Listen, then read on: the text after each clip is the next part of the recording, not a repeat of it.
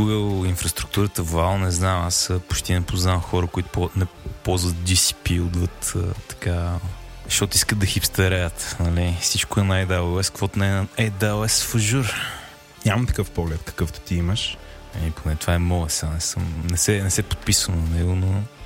Според мен все още тия услуги, които са извън хостинга, но тия да ги наречем AI услуги, там превод, разпознание на минули обекти, AutoML, BigQuery и прочие, мисля, че са по-добри на Google, но предполагам за самия хостинг да си имаш сървъри и да правиш някакви неща. Нали, ги ползваш като инфра и тия неща като добавка. Сигурно си прав. Не знам, нямам идея. Нали? Не, че искам да кажа, че GCP е лошо, защото не знам, не съм го ползвал. Ползвам само OCR от него. Казах ти. Просто никой не познава кой да ползва GCP, освен отново от хипстерия. Може би не познавам достатъчно хора. Да, мисля, че... Живееш в балон. Живее в балон. Живее в балон. В AWS балон. Да. Дами и господа, имаме форма за обратна връзка, ако сте някой, който ползва GSP. Пишете на Стефан. Пишете, да. Кажете за какво ползвате GCP. Извън OCR и speech to text, примерно в моя случай. Да си хостваме нещата. Автоматични преводи. В смисъл е такива услуги, мисля, че е, са не, добри. Това са много добри, това очевидно. Неспорно. А, нали, не говоря за това. Mm-hmm. Иначе а, в момента, понеже Вол, както знаеш, аз съм а, такова Rails програмист. Така се твърди. В, в, в ядрото на душата си. И в момента DHH тръгнал на един такъв а, поредния му контрариан тейк, който трябва да се махаме от клауда. Нали, не се опитва за риби всички се махнат от клауда, обаче наратива му е ние тук ще спестим 7 милиона следващите примерно 5 години, mm-hmm. ако се хостне на желязо. Mm. Което how the tables have turned. А честно да ви кажа, съм съгласен. Доскоро и да, да знам. Според мен е скучна тема това. Нещо, което... Скучна тема. Еми, то някак очевидно. В смисъл, всеки, всеки може да си опане Excel и да, да, да види колко струва едното и колко струва Така, така, така. Викам да направим епизод по темата и сега. Аз съм супер за, ако не, може да намерим някой с който да спорим. С теб ли ще спорим? Сме, а, тук стане въргал, но ние сме на него терен. Някакви такива теми, дето са скучни, очевидни. DHH почва да говори за тях и изведнъж са темата. Е, по принцип, да. Това му е, това му е номера на него. Иначе не знам. Видях един вид в а, една група за вицове във Фейсбук, а, който беше странно технически. Нали, идва шефа при програмиста и казва, трябва да правим SQL база. И програмиста въй, то е чел ли е нещо или, или, или знае какво иска. Откъде получи това факс? И мисли, мисли, вика, да, шеф, е, няма проблем. Къв цвят искаш да е базата? Я да пром. Е, къв цвят. Мисля, че Лилава ще има най-много рам. Което ми звучи като нещо, което съм чел в Дилбърт, обаче го видях в BG Face група за вицове. На мен ми звучи като нещо, което чат GPT е генерирало като виц. Някакъв малък езиков модел. Казвайки това за езиковите модели, друг тренд, който няма как да не, да не го споменем тук, понеже си говорим и за инфраструктура особено, е, че покрай езиковите модели всъщност голямата борба е кой ще ги хоства и всички са сигурни нали, да си хостват моделите там. Като ли Microsoft са така един гради напред. Вие какво мислите? Видях някакъв проект, който прави торентите на езиковите модели. Всеки рънва парченце от езиковия модел. О, то е яко. Да. Това е яко. Звучи Това е яко. Да, да, да. Ма работи ли бързо? Това обещава. Тоест, перфектната услуга. Дистрибутиран. Да, да, да. О. Обещава, а, не знам дали за тренване и мисля, че само за изпълнение на модела.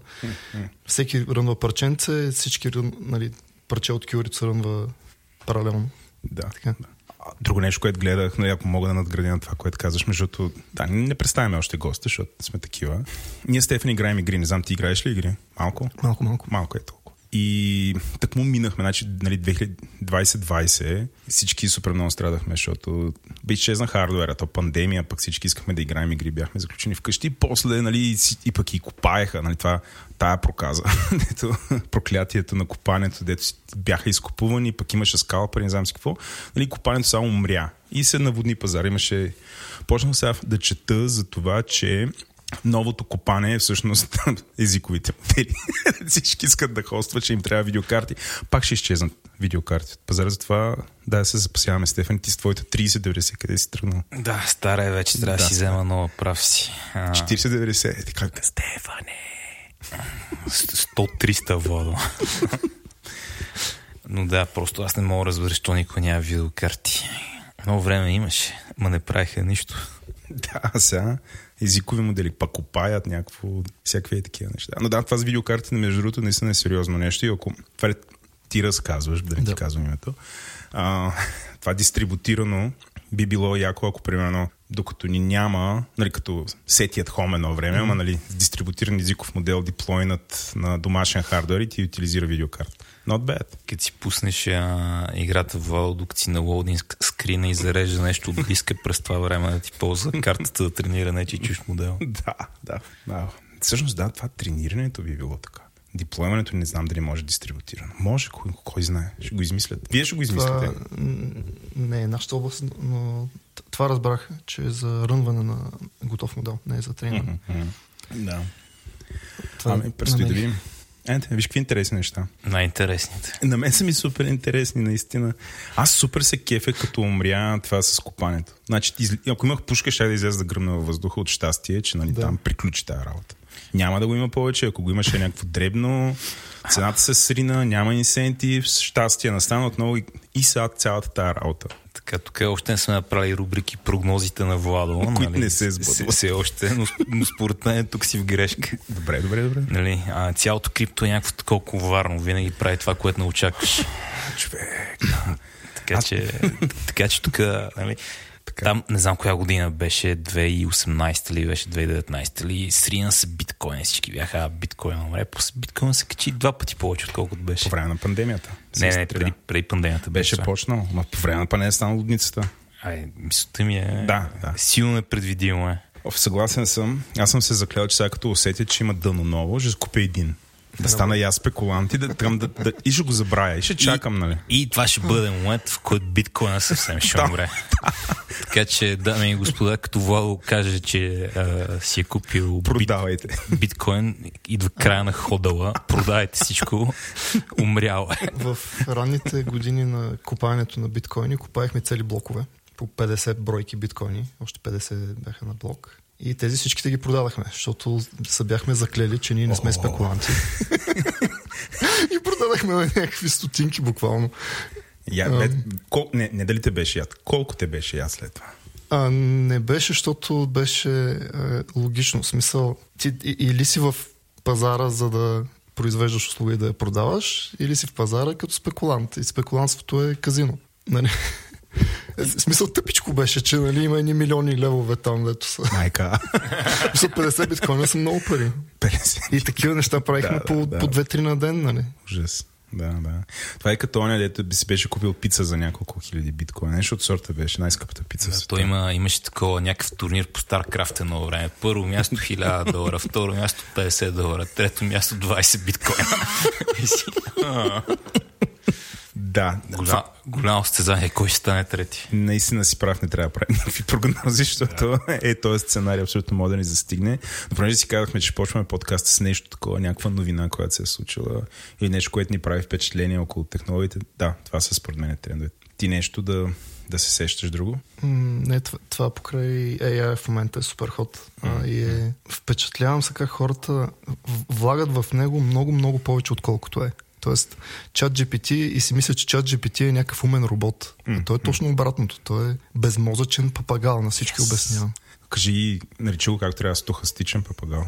Той е програмирано да лъже в него. Да, по начина по който Да. прави. Да, това е.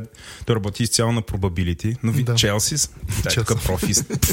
Аз Абсолютно безмозъчен. Безмозъчно е точно. просто се оплаших, понеже при тренда ти да бъркаш прогнозите, сега ме е страх как чат GPT ще стане Skynet, ще те намери Тук къде си ти? и ще ти изтрие сейвовете на Cyberpunk. Не, се ми. Ей, човек, имам 500 часа там в тази игра потопени. Това са, това са много часове, за тия часове мога да научиш питон. Два пъти. да стана някакъв турбодет сайнтист. Повече от два пъти. Мога ли питон и руби? Може питон и руби. Добре. Че имаше, имаше един такъв твит, друг твит. Що коментирам твито, да не знам.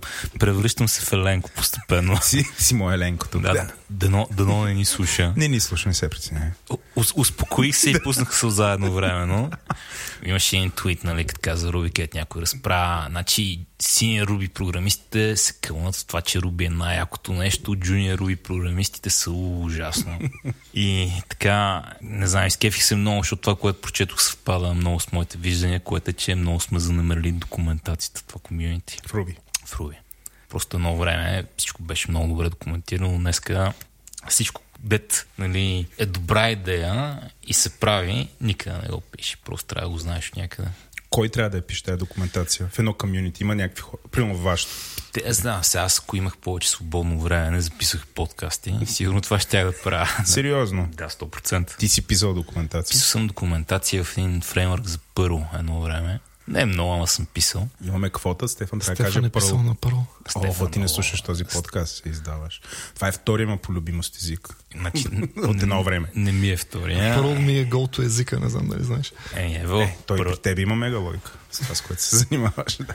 Първо е, как да кажа, като това да караш някаква а, много фенси кола от 60-те и 70-те, нали? Смисъл, има си чара, въпреки че до никъде не стигаш. Като Куба.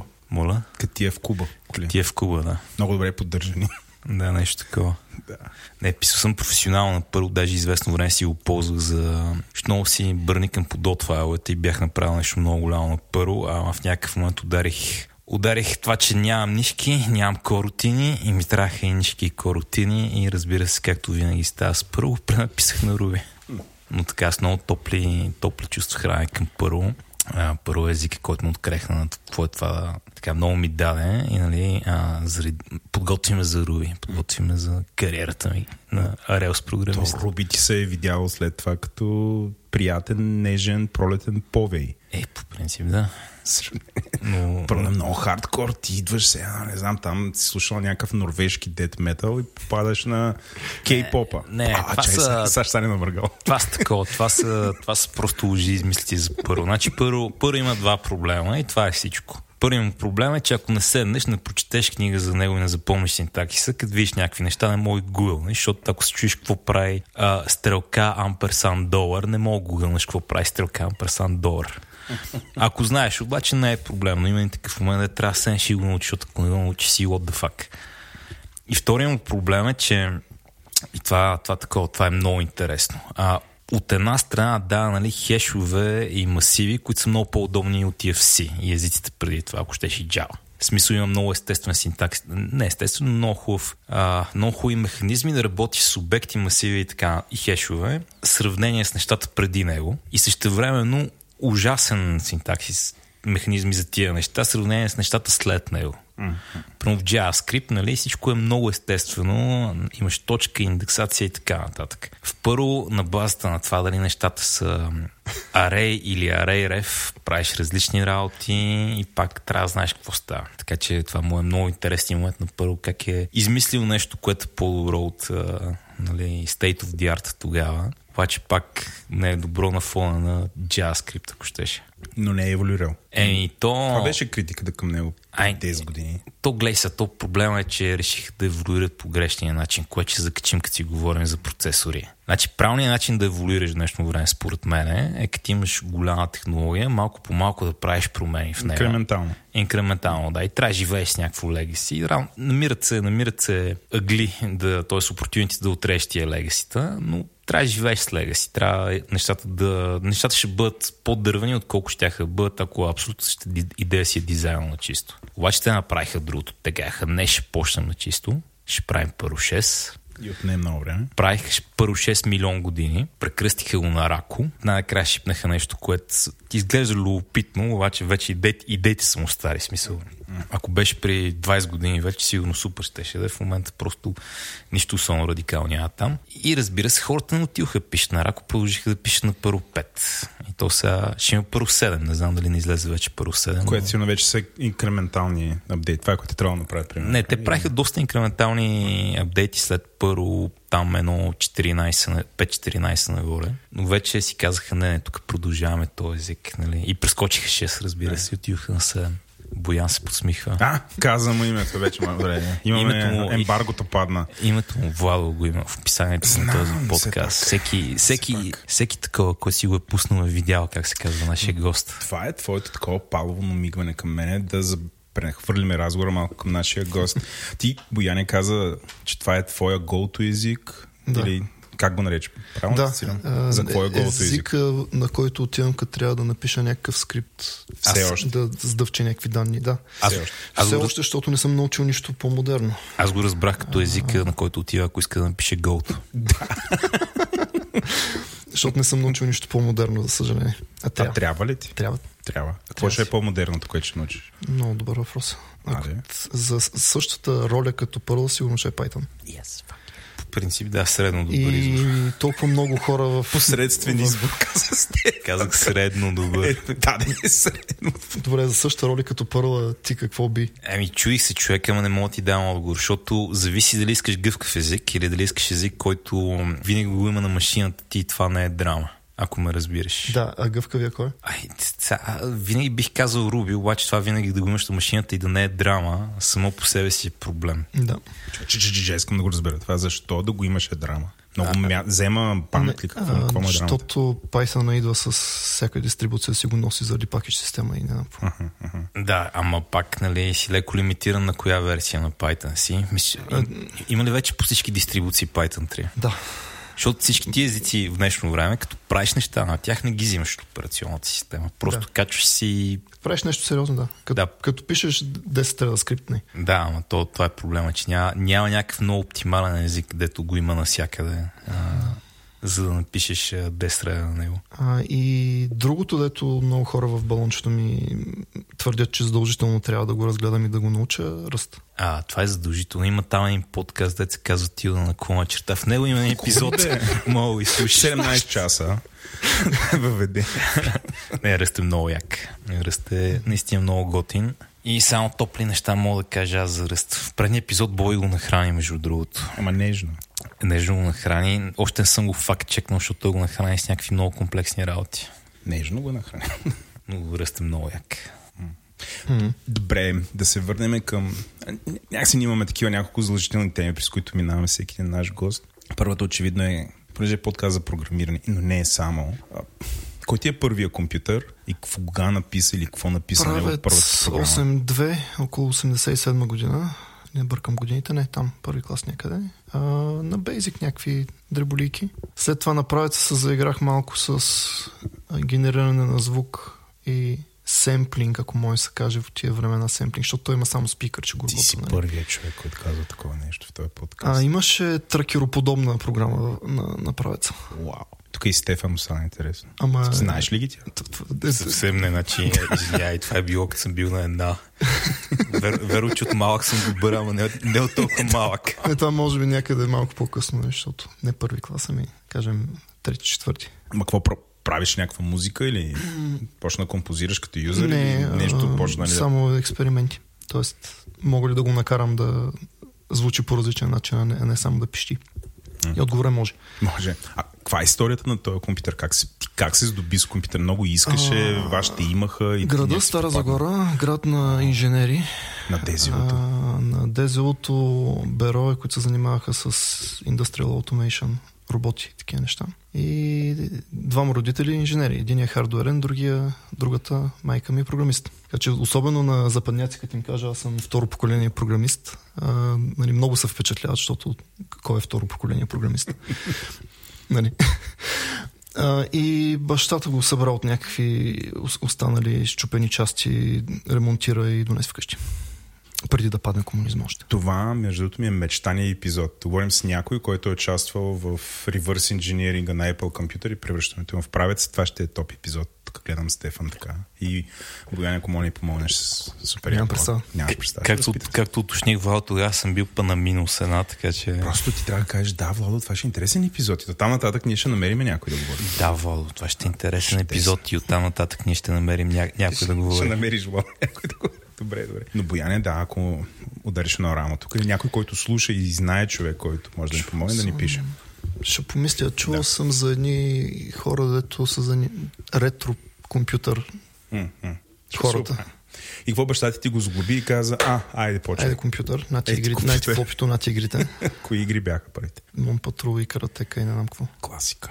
И аз му Петрол. Първата ми, абсолютно първата игра. Ти са големи, големи класики, наистина. Е, Аз още не мога да спомня какво беше Мон Патрул. Не знам, го това с уредието. Мон Патрул не беше... Една... Не, не, а, друга игра.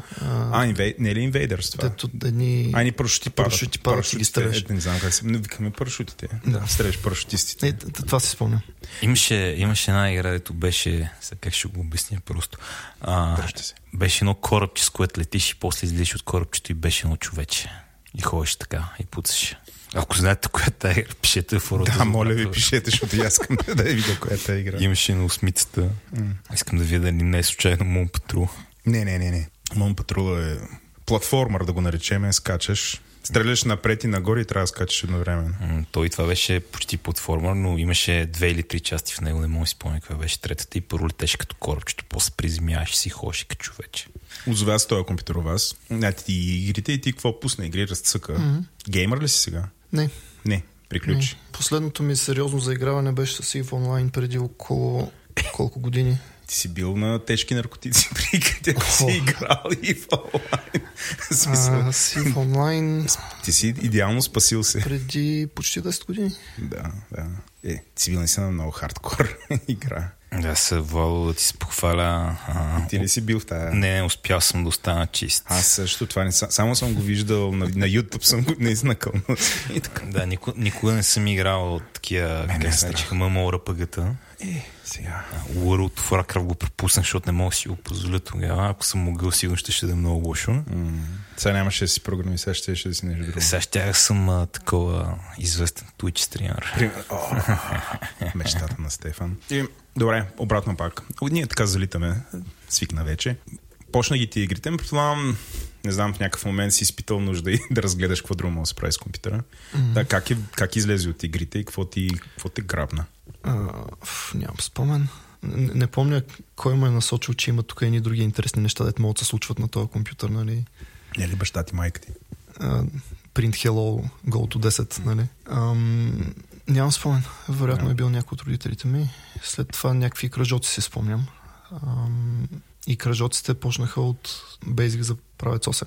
Нали? След това Basic за IBM ти Прави искаш, 16 искаш ли го това или примерно ето каза майка? Нали майка ти Не, интересно ми беше. Аз бях такъв ам, математика и после програмиране доста на- надълбоко в филма.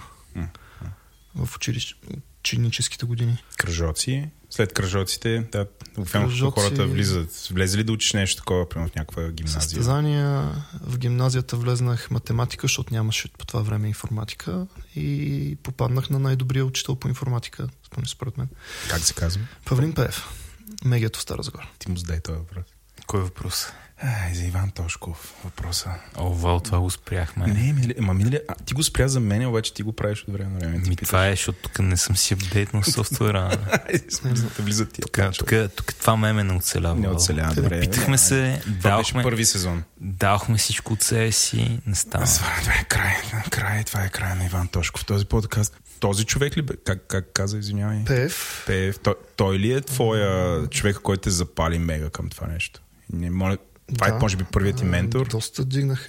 А, всъщност не е точно дигане на левел. Доста по-надълбоко влезнах в тия неща с ПФ. Нали, Той а, Паскал, алгоритми структури от данни, малко по-късно даже и Асемблер а, с него. А, и Паскал, алгоритмите от структури от данни, нали, на, на практика на, на база на задачки и книжки, да той ми е посочвал, а, така станах сериозен състезател. Нали. Сега като се заговорихме за, за състезателно програмиране, тук ми стана интересно, искам малко да зумна в това. Аз, нали, като някой, който а, в училище а, четох фентази и, нали, какво друго правих, играех игри и слушах Blind Guardian. Вал, това одобрително или неодобрително? Нямам идея какво е Блангайда, но си го запиша след това. По-добре, по-добре, До, до, по-добре. до тук да спра. До тук да спрем, okay. да. И нали, имах четворки по математика, никога не съм се занимавал с състезателно програмиране. Почна да го правя много по-късно. Някъде даже дори след университета. И най-вече да си адресирам фомото. и импостър синдрома. И не знам дали щях съм добър състезател, ако бяха по състезания, обаче им чуш, че решаването на такива състезателни задачи ми даде супер много. Нали, гледайки така назад във времето, във времената, в които съм решавал най-много задачи, сякаш най-съм дърпал и то в, а, не непременно в, нали, как да напишеш много бърз алгоритъм, който прави binary search, а не binary search, ами BFS и да знаеш къде да пруднеш, ами в такива реални неща. Просто почнах да ставам по-продуктивен, по-бърз, по-добре да проблеми и така нататък. И сега искам тук малко да, малко да задълбаем в това. Защото една от тези, които се опитвам да прокарам в а, този подкаст е, че въпреки, че математиката нали, е тотално незадължителна, ако искаш да се занимаваш с програмиране, но помага и то целият стезателен аспект не те прави добър програмист непременно, но помага. Просто е нещо, което искам да зарибя повече хора да правят, тъй като им че на мен ми е дал много. Та, разкажи, разкажи малко за състезателната си кариера. Подкрепям математиката, помага. Състезания. Първо някакви регионални, национални и две, две и половина години съм ходил на международни. А, и много решаване на задачи.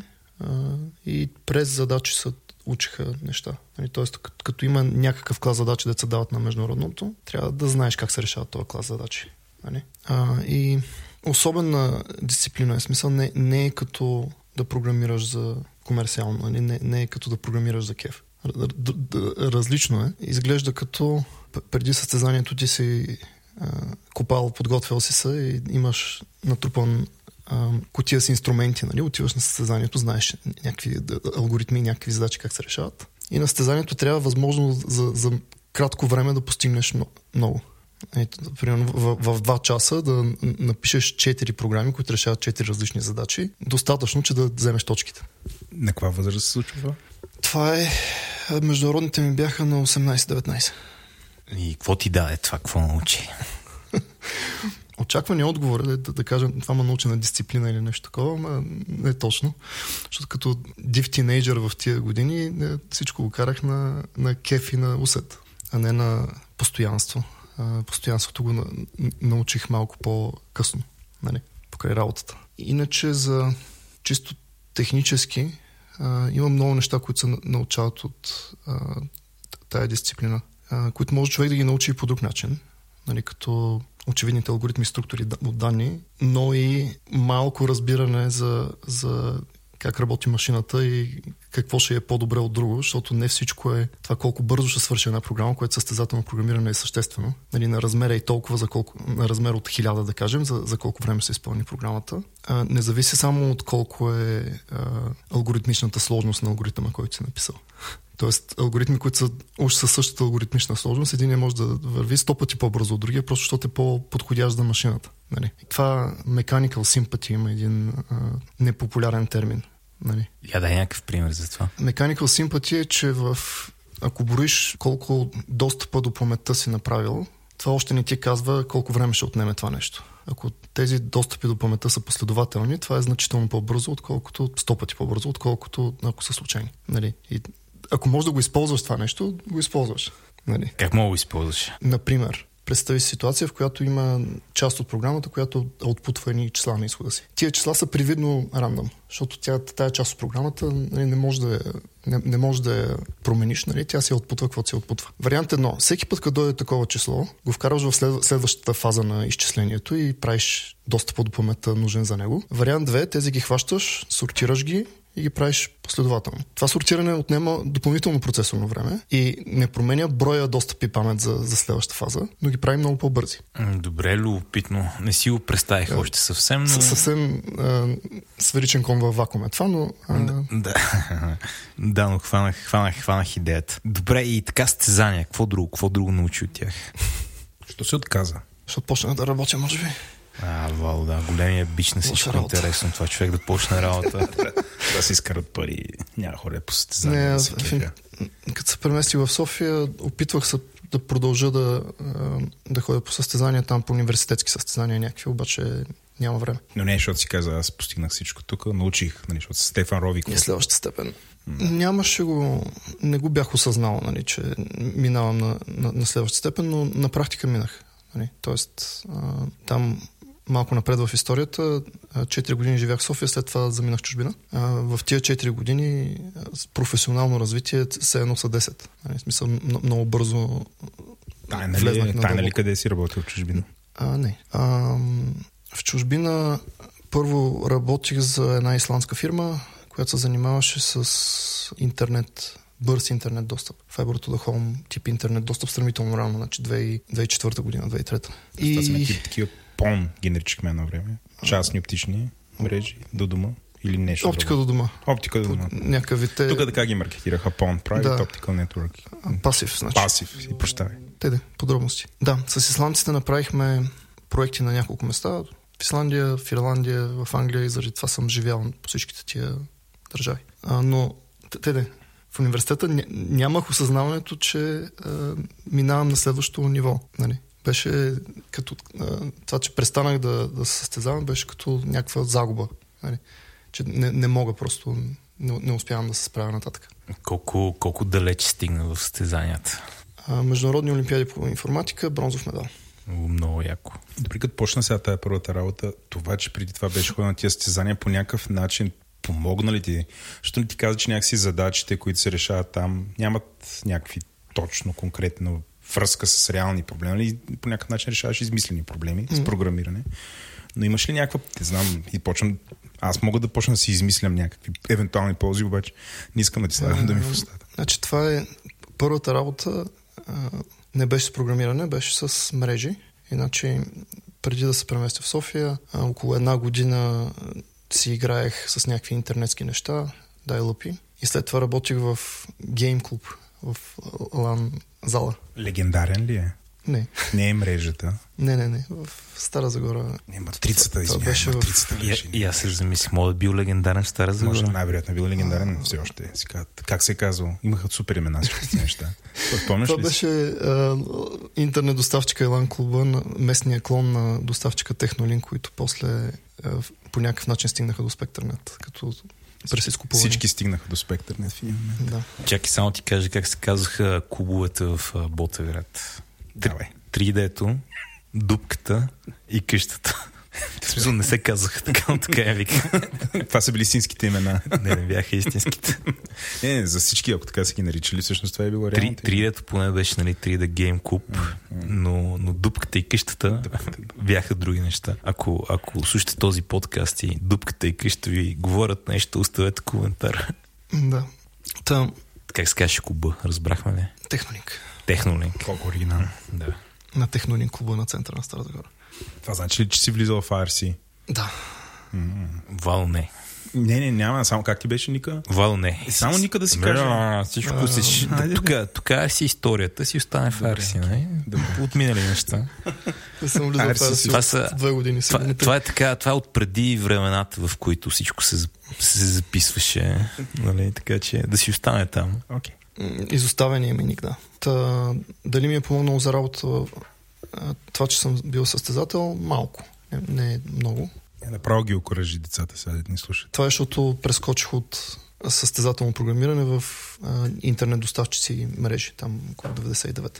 Може би само подхода, че всеки проблем е решим и само трябва да го разцепим на, на подчасти и проблем е решим. А, но виж, това въобще Нали? не е малко. Да, Това не е, е. това, това, такова, това е едно умение, ето, нали, така in hindsight е много разбираемо. Обаче, докато се научиш да атакуваш проблеми, да ги разцепваш на части, много време отнема това. И нали, мога да научиш друга сфера, но, но после става много преносимо, понеже, нали, защото искам да се чаленджна тук малко, като си говорихме по-рано, каза, нали, има стезателна техника в а, тия стезания и това по никакъв начин не помага. Да. И аз съм дали по никакъв начин не помага. Защото, примерно, нещо, което много ме научи това да решавам задачи. Първо, много различно е от нали, неща, които правя по принцип. Както би казал Стилгар, аз по принцип правя логин форми и като не правиш логин форми, а правиш алгоритми, някакви неща работят по-различно. Първо много обичам да правя неща тест фърст. И с алгоритмите, поне три пъти ми се е случило, почвам да го правя тест фърст инкрементално и то програмата минава. Просто алгоритъм е бавен, защото някъде някой индекс започва от 0 вместо от и и става квадратично вместо линейно, което е проблем, който не успяш да издърпиш с теста. А отделно бизнес апликациите, тях по-могат да ги разцепиш на части и да ги направиш едно по едно, на по-големи части и по-различни части. Оня екран, този екран. Обаче едни такива задачки, нали, пак има по-малки части, на които мога да ги разцепиш, ама те не са, не са толкова очевидни, не са толкова части части. Понякога трябва да пребориш нещо по-голямо. Също дай ми много умения за дебъгване, даде ми много умения за как да промптка нещо бързо, така че да разбера нещо и след това да го направя наистина. Значи, според мен, тестването а, просто няма време за писане на тестове по състезанието.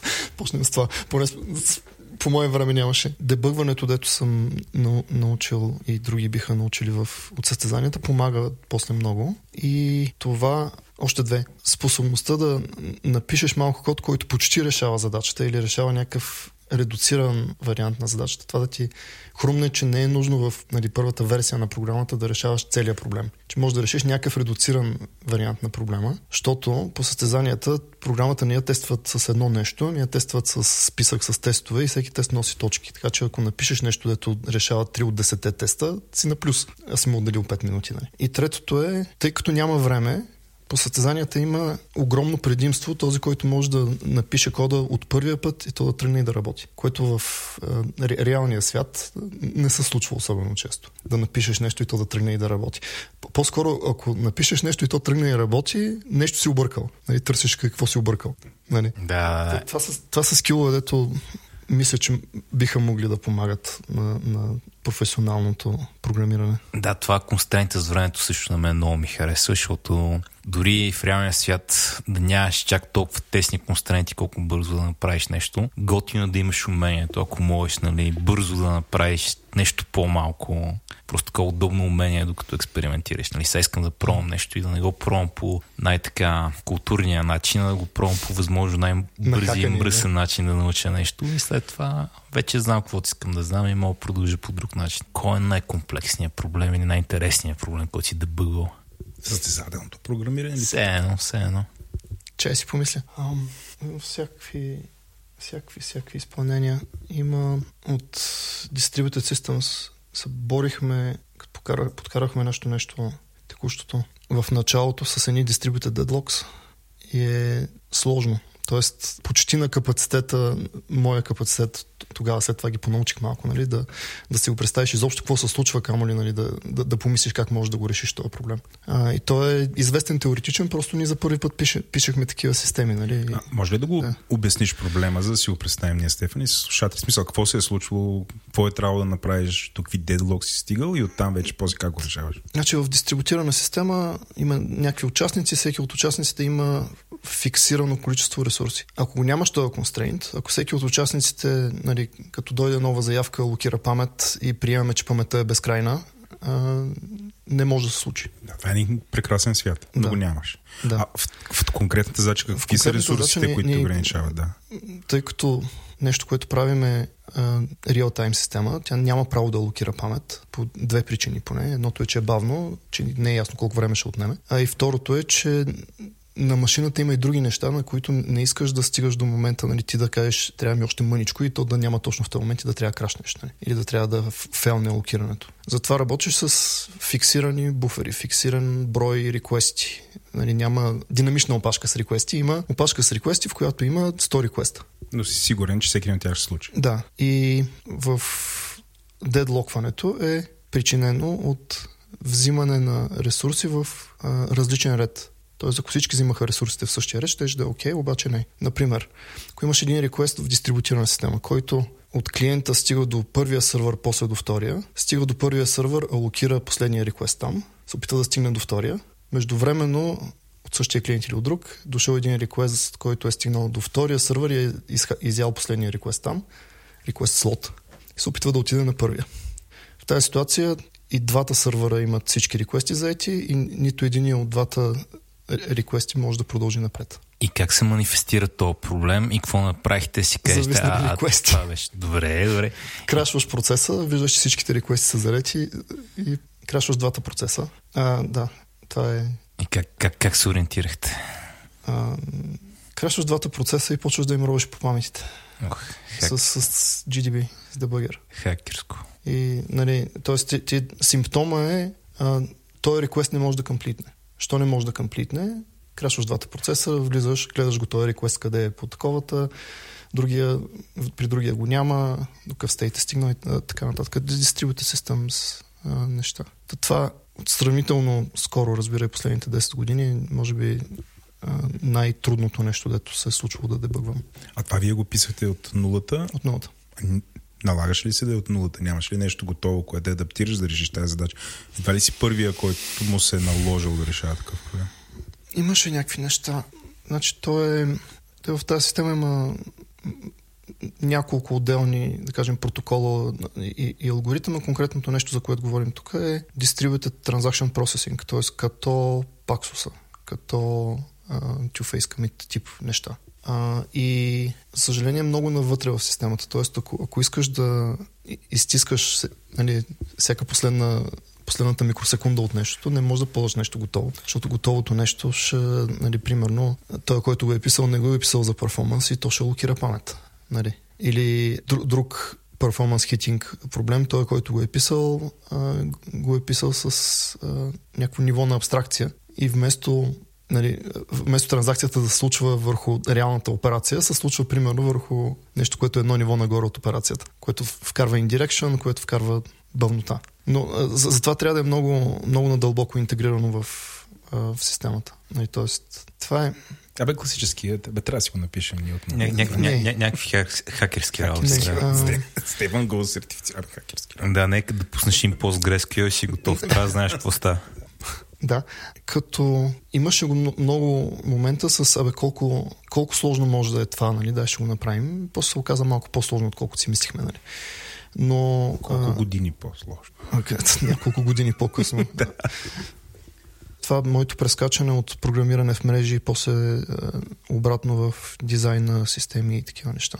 Помогна с това, защото в мрежите има едни протоколи крайни автомати, и, и този патърн, нали, за, как, за човек, който наистина разбира как работи TCP-то, този патърн за как работи TCP-то е много полезен патърн, който може да приложиш на други места. Нали?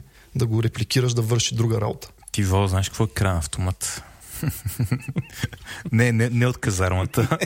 Аз съм бил в казармата. От компютър сайенс. Не, но ти ще ми обясниш. Значи, значи за нас, нашите слушатели, крайен автомат не е нищо особено сложно. Една идея от... Аз за първи път го видях в курса по дискретна математика. На английски е Finite State Machine. И в общи линии идеята имаше и такъв едни състояния, едни стрелкички между състоянията. И при определени събития може да се местиш от едно състояние в друго състояние. И то така, това малко абстрактно има интересни приложения. Крайен, защото всички състояния са крайно, крайно ясни и са предварително дефинирани. Затова ли е крайен? Да, е Защото, защото има и такива, дето има... Тоест finite, finite state, state, значи крайен брой състояние. Нали? Okay. На български са пропуснали състоянията в името. Okay. Да, но има и други подробности около това, но това е крайен автомат, нищо много сложно. Ето, разбрах го. Много обичат да ги ползват и в uh, UI фреймворците напоследък, да вкарат state machine навсякъде. Ти извиняй, разказваше за мрежи прескочих напред. Той отиде на протоколи. Ние слязохме на едно много по-друго ниво. Питахте кое е бил най-сложният проблем и затова прескочихме. Нали? Да. Иначе от а, мрежови неща, нали, т.е. от този период предишния, за който си говорихме, и с мрежите задълбах доста надълбоко и там съм дебъгвал някакви проприетари, основно циска системи в навързани една с друга и грешна конфигурация в един край на мрежата може да ти докара проблем в другия. Нали? Е такъв тип неща. Сложни. Добре, примерно ако си някакъв такъв модерен програмист, който бичи full stack с... А, не знам с какво бичат модерните програмисти full stack, но си представим React и фърлиш някакви неща на Vercel и ползваш Next.js и така нататък. Може си кажеш, на небе, толкова колко толкова са важни тия мрежи. Нали? Тук имаме един JavaScript код, той прави ни заявка на URL-та, връща ми резултати, приложението ми работи. Трябва ли въобще аз, човек, който пише софтуер, да разбирам от мрежи и защо? Не, сигурно, че трябва. Тоест, дълго време, като правих толкова по конференции, започвах толкова с, да ви кажа, аз съм човек да се занимава с инфраструктура. И това инфраструктурата не са приложения. Това е друго нещо. Нали? А и не, не е нужно всеки да се занимава с инфраструктура. Също така. Нужно е малка част от хората да се занимават с инфраструктура и да предоставят инфраструктурен сервис на другите хора. Може би не знам колко е едно към 20, едно към 50. Нали? Всъщност в а, традиционното IT е супер неефективна инфраструктурата. Тоест трябват, нали, ти трябва по един системен администратор за всеки сървър едва ли не, но не е нужно да е така. Нали. Тоест аз, аз си мисля, че приложни хора може да има десетки пъти повече, отколкото инфраструктурни хора. Защото инфраструктурата подлежи на уеднаквяване и автоматизация. А, писането на логин форми не подлежи толкова на уеднаквяване и автоматизация. Всяка логин форма е различна от всяка друга логин форма. е като снежинка. Това, което казваш, провокира в мен и въпроси, които доста време съм... Обсъждаме ги с колеги, но въпросът е следния. До каква степен хората, които разработват софтуер, трябва да имат достъп до инфраструктурата и трябва да се интересуват от нея? Това е класическо, защото нали, в определени случаи програмистите реално те играят ролята на, и на DevOps. Те качват, имат труд от пипа там и така нататък. Считате ли, че това наистина трябва да бъде програмистите да си пишат код, да си качват кода в хранилище, оттам някакъв стейджинг и до там.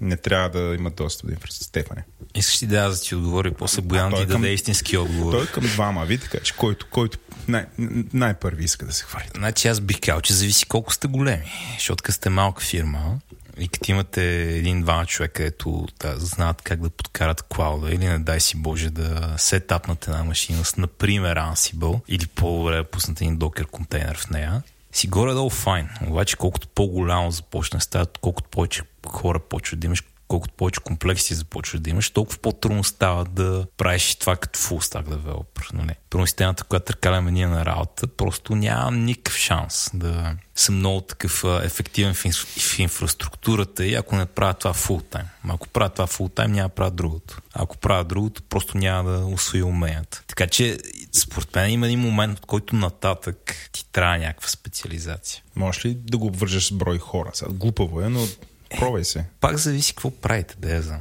В смисъл, спокойно можете 700 човека и всеки да деплойва по различна услуга в AWS и може би сте файн или в Heroku. Може и да не сте файн. Нали, не опира само до брой хора. Може сте шестима и да ви трябват два много силни инфраексперти. Зависи какви логин форми правите. Зависи колко са ви тежки логин формите. Да. Бояне. Какъв цвят са? Какъв цвят Това за бази беше. Но, е, ще го прехвалим на логин форми. Адаптирахме. Адаптирахме. Реюзабилити, Владо. Също има опцията, която пропусна, която е вместо да имаш инфраструктурни експерти, да работиш с някой, който го предоставя това инфраструктурната експертиза като сервис. Е, да, AWS. Базикам Наблюдение. Просто съм милениал. Има много фирми, които предоставят managed services върху AWS. Тоест инфраструктурни експерти, които разни софтуерни фирми работят с тях, вместо да работят с AWS. За, за експертизата. Инфраструктурата е ясно, че на Amazon ще правят, нали? Да, в прав, тия среди. Прав си това работи и в другата посока. Се бях замислил. значи, според мен има от един размер нататък, пак трудно да се дефинира къде, има нужда от специализация и работеща а, схема, работещ патърн, който съм виждал в по-големи сасове и големи сайтове, големи мобилни приложения, е, че има инфраструктурен екип. Сега инфраструктурният екип възможно работа му е по цял ден да пише CloudFormation скриптове и да, да знае какво е това AWS и как се оперира. Нали?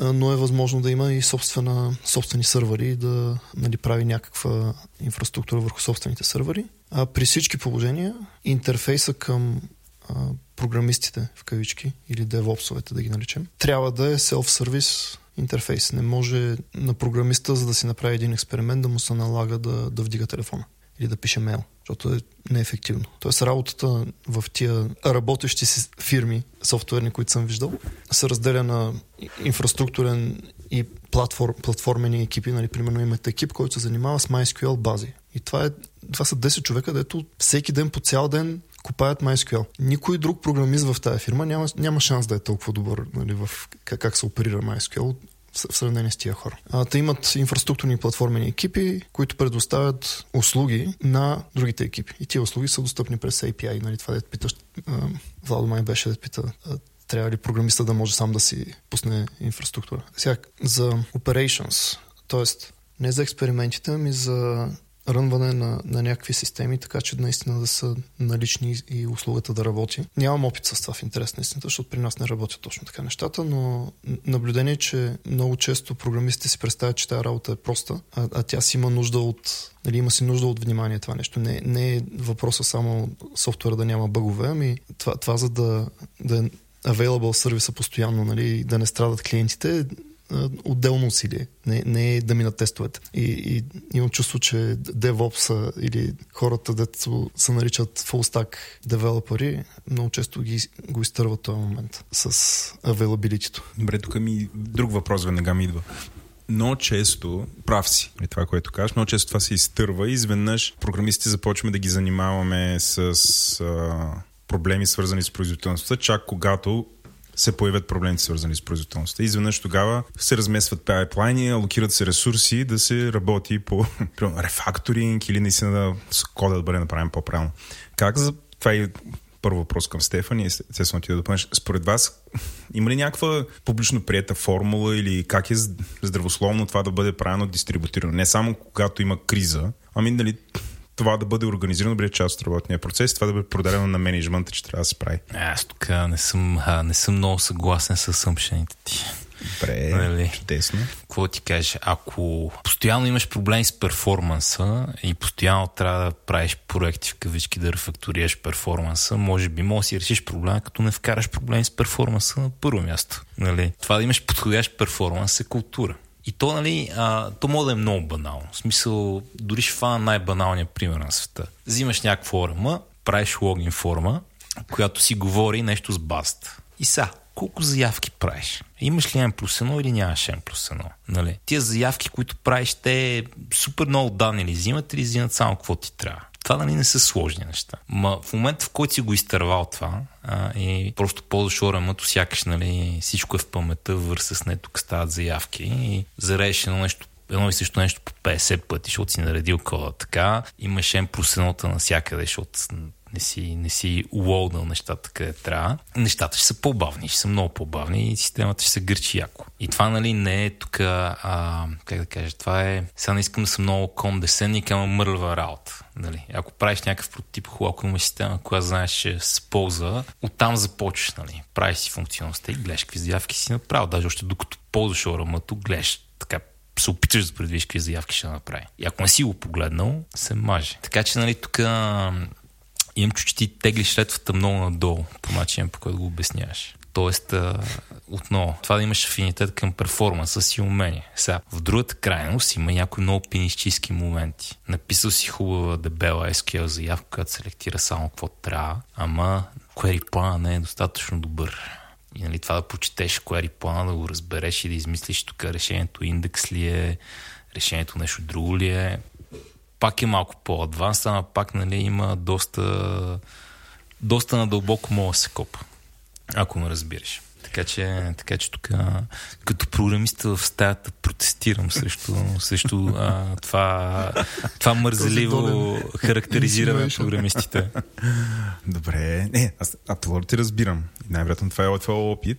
Но пак аз от... виждал съм ситуации, в които нали, програмистите много често, те приемат инфраструктурата, тя е там, аз си пиша код, от мен се иска, имат дедлайни това нещо да работи, да работи функционалността и го мятам там. Дедлайните могат да са много агресивни, нали, аз съм си деливърнал на време и в един момент нали, инфраструктурата кляка и тогава идва момента, в който да се, да се преглежда. А, така че нали, едва ли, едва ли това е тук просто говорим една такава ситуация, в която нали, хората, които ни слушат, а, и всъщност нали, подкаст за програмиране, че всъщност това, което ти казваш, нали, правилното е, че трябва постоянно да се мисли за инфраструктурата, а не, че инфраструктурата е нещо, което, когато имаме проблем с производителността, просто увеличаваме инфраструктурата. Това ми е любимото. Добавя се още ядра, добавя се още рам, до момента, в който те свършат и тогава вече не наистина трябва да оптимизираме, за да освободиме натварване. Абе, или до момента, в който дойда от CFO-то, нали? Няма пари. За, за, за ръка намалете сметката с милион, нали? Да.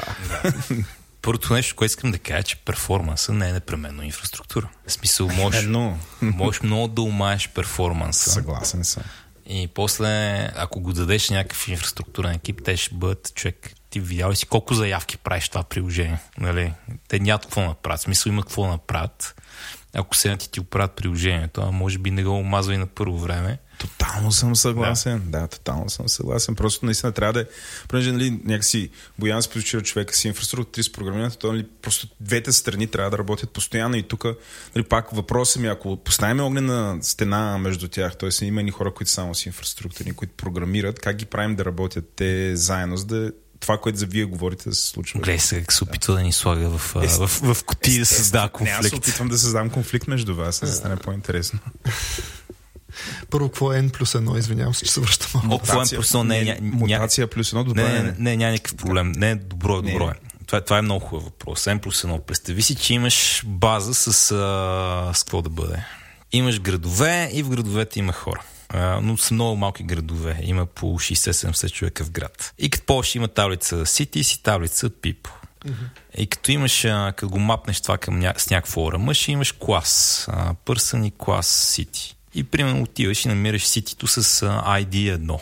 Добре, сега не го направих много хубаво това. И представи си също така, че хората имат а, релация към още нещо. Имат националност. И националностите също са в базата. Сега мога да измисля малко по-обра пример, но имаш град, в него има хора, всеки човек има националност. Така че имаш а, един, един град към много хора и много хора към една националност. И са, всичко това от към таблици е опаковано в а, такова. Искаш да покажеш нали, в един град всички хора и техните националности. Ако пише SQL, ще направиш нали, select from... Имаш ID-то на града, така че ще направиш select from people, left join с nationality и така нататък. Да. Когато вкараш това в код обаче и ползваш ORM, ще вземеш, ще селекнеш обекта city, след това ще викнеш city.people и, ще направи заявка, и, кои са пипалите на, на това сити. Това, това една заявка, ще ти вземе всичките хора, да кажем. Обаче после циклиш а, през тях в логин формата си и на всеки му викаш точка nationality, точка, примерно, display name. Mm. И за всеки човек, ако не си прилогнал от нещата, ще направи по една заявка. Нали, ще вземе Nationality ID от реда, който е записал и ще селекне от там в първия елемент от цикъла. Обаче после на, на втория човек пак ще направи заявка, на третия да. човек пак ще направи заявка. И това е много такъв рекринг проблем като по шорама. И е известно като N плюс 1. Като N плюс 1, okay. защото вместо да направиш една заявка или да. примерно дори две заявки, с една да вземеш хората и с една да вземеш а, националностите с тези ID-та, правиш една заявка за хората и после получаваш един резултата и правиш по още една заявка за всяка.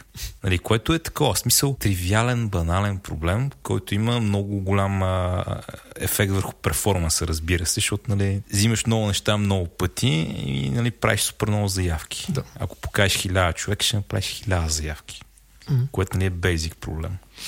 И ако имаш един милион човека? Е, ако имаш един милион ще... човек, трудно ще рендираш нали, страница с един милион записа. и, логин форм. И перформанс проблема ти няма да бъде тук да много голям HTML и след това то HTML браузъра на повечето компютри се дави с него.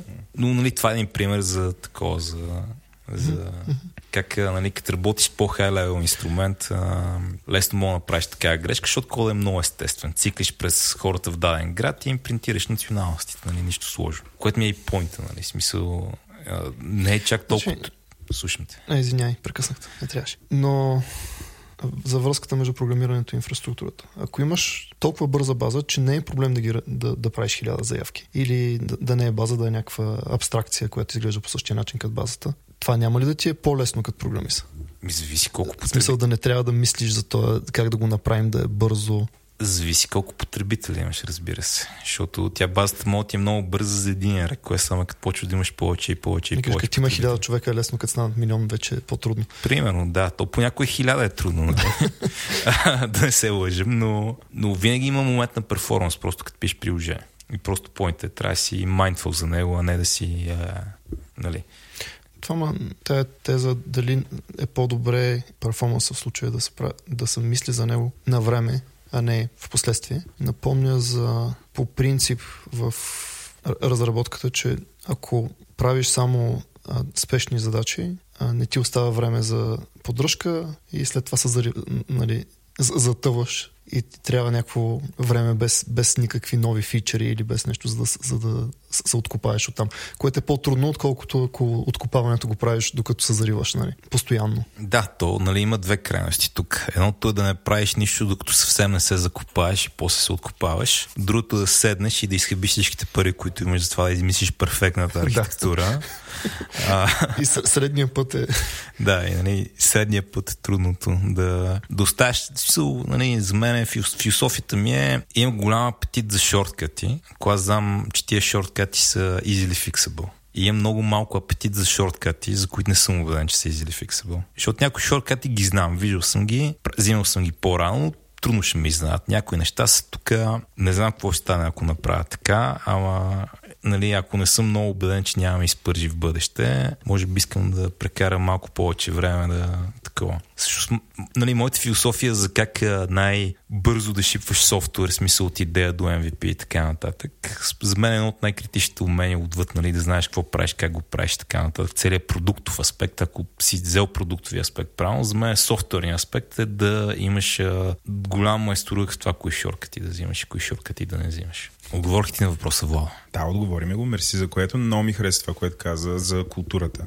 И нали, тук на Боян, аз тотално купувам това, което Стефан каза. Не, не че съм Нали, би било супер и, и трябва базата ни винаги да е супер бърза, но според мен ако навикнем програмистите, че тя просто е бърза, това ще създаде грешната култура и в някакъв момент тя ще спре да бъде бърза, защото те просто очакват да е бърза и хвърлят към нея без, да. нали, както могат, както искат. Затова нали, това е много такъв очевиден и ясен ефорт, който трябва да се полага там интересна историческа тема. С това нали, компютр, компютрите стават все по-мощни и по-бързи и съответно и софтуера става все по-голям и по-тромав. Така че да, да поддържа е, там златното число, не знам колко милисекунди, което е нормалният респонс тайм, че човека да не забелязва. И на 60-70-те години на машини, които са изключително бавни. Нали, това дето казват, ми то е бързо колко телефонът ти не е. Не е толкова бързи. Изключително, изключително бавни машини. Компютъра, който прати хора на Луната. Да, той даже е сравнително модерен, той е някакъв мегахерц, примерно, нещо такова. На такива компютри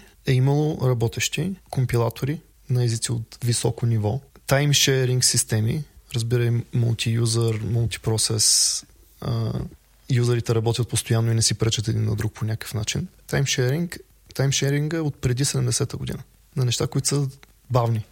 Та, от там до тук, а, сори, и пър, поинта беше, първите таймшеринг системи са няколко хиляди реда код. В момента Linux kernel е десетки милиони, примерно 15 милиона реда код. Е, Като... Да, тая експлозия на, на, на комплексите, защо ни беше нужна? Като казваш, извиняй, 15 милиона реда код, имаш предвид а, компилиран асемблер или имаш предвид а, C код? C код 15 милиона реда. Аз само мога да надградя. Аз когато се занимавах с веб, нещата бяха прости, живота беше хубав. Пише се HTML, имаше CSS, малко JavaScript за някакви финтифлюшки и това е. Хубавата го там около 2000 и малко преди това. В момента, като слушам тук, нали, смисъл, защото Стефан кани хора, които правят такъв тип неща. Значи тия неща са отиш... Нямам идея и понякога искам да изкрещя, бе, струваше ли си да го осложните толкова, там да го подредите, да направите тия... Кому беше нужно това? По толкова спечелихте ли нещо? Ма чакай мен, сега... Не, към тебе, ти не си виновен. В 2000-та година, чакай тук да си оправиш, да си, да си адаптираш представите. В 2000-та година това, което можеш да направиш е да отвориш един сайт, който имаше меню от едната страна с фрейми, меню от другата страна и контент от другата страна. Сайтове ти си правил, аз не съм правил. С iFrame-ове никой не съм правил. Не, не, не iFrame-ове, истински фреймове. Още па повече. Да. А, и а, това, което можеш да направиш там е да видиш пет стати, всяка за които чакаш по една минута тая не е една минута, но чакаш по 5 секунди. Имаше гестбук, в който можеш да пишеш. Това беше функционалността. Каунтър, каунтър, не забравя. Ай, каунтър, да, имаше и каунтър. Каунтър беше важен. Той беше на. В днешно време, нали, Фейсбук ти има видеа. Каунтър на CJ, разбира се. А, окей, okay, да. да, да. В днешно време Фейсбук ти има видеа, като си промен... като натискаш бутоните за звук на... и за спиране на клавиатура, си то ги спира и ги пуска. Има реал-тайм чат, в който мога да виждаш дали пиша и да гледаш още 30 други глупости. И затова станаха толкова сложни нещата, защото правим повече неща с тях. Ама той колкото въпроси към вас, нали, които пишете, толкова е въпроси на тия всички там продакт, нали, не знам всичките им съвременни реинкарнации. Нали, кому беше необходимо това? В смисъл, наистина, в момента сайтовете като продукти, според мен са over-инженернати, over-фичърнати и в крайна сметка не знам, като се тегли чертата, не знам, в момента е един елементарен репрезентационен сайт с основа да. WordPress и съвсем спокойно хората чарят 40-50 хиляди лева. Само това мога да кажа. Това тук е, извиняй, е... нов епизод на стари хора се да. оплакват в интернета в днешно време. крещят, крещят по облаци. Срещу облака. Срещу облака. О, много сложно стана. нали, така, get in with the time, old man. Да, окей, okay, не, не, не, съм with the time, съм просто, да. Тук, тук имам хубав сегвей към него в интерес на истината. Да. Първо, нали, аз пак ще кажа, според мен това е нормалното развитие на нещата. Като почнеш да ползваш нещо, искаш да мога прави повече неща, става по-сложно. Това е inevitable. Нали, определено има много забавен момент, където компютрите станали много по-бързи, програмите са също толкова бързи, колкото бяха и преди 20 години. В това може се много мога се рови в това, ама това е тъжната истина. Програмите са също толкова бързи, колкото бяха преди 50 години. Примерно, да. Даже, даже дори може би малко се забавили. Това е вече, преди даже. моето време, обаче 70-та година говорим за терминални програми. Пише реал-тайм човека на клавиатурата и буквата излиза на терминала. 70-та година. Да, в момента... И за системи, дето хиляди юзери конекнати към тях, го правят това нещо. Да, в момента Нали? тер... терминалните емулатори са по-бавни. Терминалните емулатори са по-бавни. Да. Ще се съглася с това. Но според мен е, това е inevitable. Inevitable е нещата да избухват от към комплексити и, и така работят нещата. В смисъл а, успешните, т.е. добре измислените бързи неща обикновено никога не стигат до реалния свят по никакъв начин. Винаги има 30 слоя на legacy до всичко, що е успешно. Нали? В момента модерния веб HTML5 не е измислен то HTML5 колко модерно друга тема, но модерният веб не е измислена е така за проблемите, които сме видяли. Днеска е измислена за нещо и е еволюирала. Там и с тази еволюция има един тон legacy, като блинк тагове, които вече ги няма всъщност. Това още по мое време се махна, защото причиняваше епилептични препадъци у хората. Все още е твое време. Да, все още сме в моето време. Има Б и EU тагове за bold, italic и underline. Едно време. Ма има и стронг. В днешно време те имат нова семантика. Така ли? Има да. Окей. Това е в HTML5 спека. И платформата е еволюирала до нещо друго. Всичко, всичко друго е така. Примерно, ако видиш iPhone, който ти нямаш, За мое щастие. а ще знаеш, че първите, първите, версии, първите версии на iPhone всъщност взимат голяма част от десктопа на Echo и го шиват в iPhone, защото иначе ако трябваше да го правят от нулата, Android ще, ще ги избие или да ги избие по-силно, в зависимост къде си, от коя страна си на тая, на тая история. Но на мен е най-интересният пример за това как всичко е построено върху някакво legacy, вместо така на чисто, е X86. А накратко, в uh, X86 има и такъв момент, където изглежда по един начин, ама всъщност е Legacy. Leg... Изглежда по Legacy начина, ама всъщност не е Legacy нещо.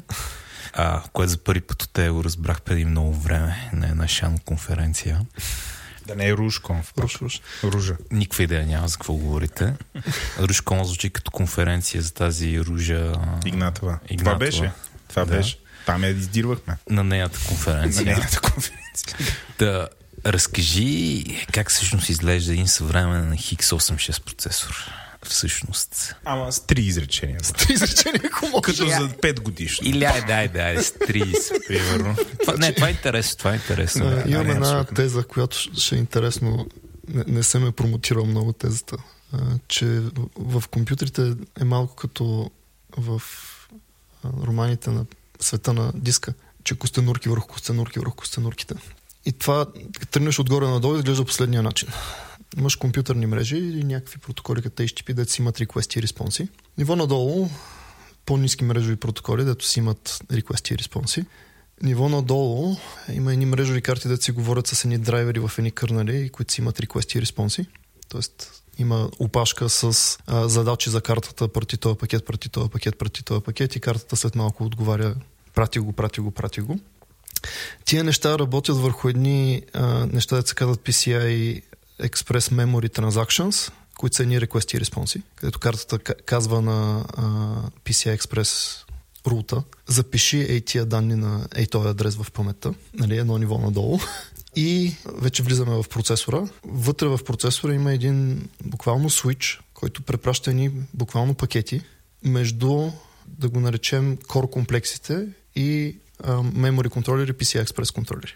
И там, там скалиращия фактор, нали, що, що не може да имаме много-много по-големи процесори, не е, защото не може да сложим хиляда ядра на един чип. Можем. Въпросът е колко голям става този switch между ядрата и memory контролерите. Сега, нещата, за които ти искаш да си говорим, Но аз ще те спра. И при ARM ли е така? Може да говориш да, архитектурно е много подобно. Ра- Разликите между двете, всичко, което казах до тук е същото, разликата е вътре в ядрото. Да. А, нещата, за които искаш да си говорим, са нещата, които се случват вътре в отделното ядро, нали, в, в тая цялата схема. И вътре в отделното ядро а, имаш някакъв програмен модел, който се казва Instruction Set Architecture, който е, инструкциите си има топ кодове, има някакъв модел на консистенси на паметта в него, има някакъв начин по който се смятат адресите. Тия адреси се транслират до някакви физически адреси с а, при X86 page таблици и така нататък. Instruction Set Architecture може да има различни имплементации. Може да има имплементация напълно в софтуер, т.е. може да го емулираш, този Instruction Set Architecture. Нали? Има и хардуерни имплементации, ядрата в всеки x86 компютър или ARM компютър са почти същото. Е. Просто е друг instruction set. По друг начин се казват инструкциите, други са им кодовете, такива неща. И тези имплемент... съвременните имплементации на x86 uh, Instruction Set Architecture, x86 ядрата съвременните, ако ги сравниш с uh, x86 ядрото в IBM Хикстето. Който е компютър горе-долу коя година? 86-та примерно. Бъркам годината с една-две години напред-назад. Ако се опиташ да ги сравниш двете неща, несравними са и ще се опитам да дам порядък колко несравними са. 80-86 процесора, той е едноядрен, разбира се, процесор от това време. Цялото нещо е примерно 10 000 транзистора или от този порядък. Пак бъркам с по две нагоре-надолу нещо. Текущите ядра са, нали, целият процесор примерно е 3 милиарда транзистора, едното ядро ще е 100 милиона транзистора. Един брой ядро. Нали? Тоест такива порядъци са различни. Двете различни имплементации на, на X86 на нещо, което може да рънва X86 код. Колко нанометра е първото? Ако трябва да ги Мисля, че е над микрометър, не знам колко. Микрокилометър. Е, тоест над, над 1000 нанометра, не знам колко над. Защото е експоненциална скала, тия числа много бързо се увеличават, като гледаш назад във времето. Нали, тоест, е, две години назад е по две и още две години назад е още по две и така нататък. Така че може би е десетки, на, sorry, десетки микрометри, не знам колко. Та, Та е съвременната имплементация, нали, съвременните X86 ядра, а, вътре в себе си са такива, те могат да, докато хикстето е можел да изпълнява една инструкция за няколко цикъла. Що отнема няколко цикъла, защото е много прост а, а, краен автомат. Не, по по-прост начин ще го обясня. Е като програматора на, на, на старите перални машини, където слагаш пералната машина на една програма и, и това нещо се движи напред и превключва едни, едни ключове, така че всяко изпълнение на инструкция в 80-86 е няколко цикъла, защото на първия цикъл трябва да свършим една работа, на втория цикъл една друга работа, на третия цикъл една трета работа. Да лоуднем данните, да ги да сметнем събирането, де трябва да се сметне и така нататък. А, още повече, за да е по-просто, циклите, в, тъй като различните инструкции имат нужда от различни неща да се случват, циклите, в които на конкретната текуща инструкция не и трябва да се случва това нещо, пак се чакат, не се прескачат. Нали? Тоест, така най-старите процесори. За една инструкция няколко цикъла. За сравнение, текущите е, ядра са способни да изпълня, да приключват, да кажем, примерно 8 инструкции на цикъл. Нали, и, и машината отзад, за, за да може да, да, да приключва 8 инструкции на цикъл е, е голямо сложно нещо. Тоест, ще дам идеи за, за едно-две пречупвания на, на мисленето, дето трябва човек да ги прескочи препятствия, че, че, да, че да може ефективно да, ни да, да, да ползва такива неща. Едното пречупване на мисленето е, че регистрите не са място за съхранение на данни.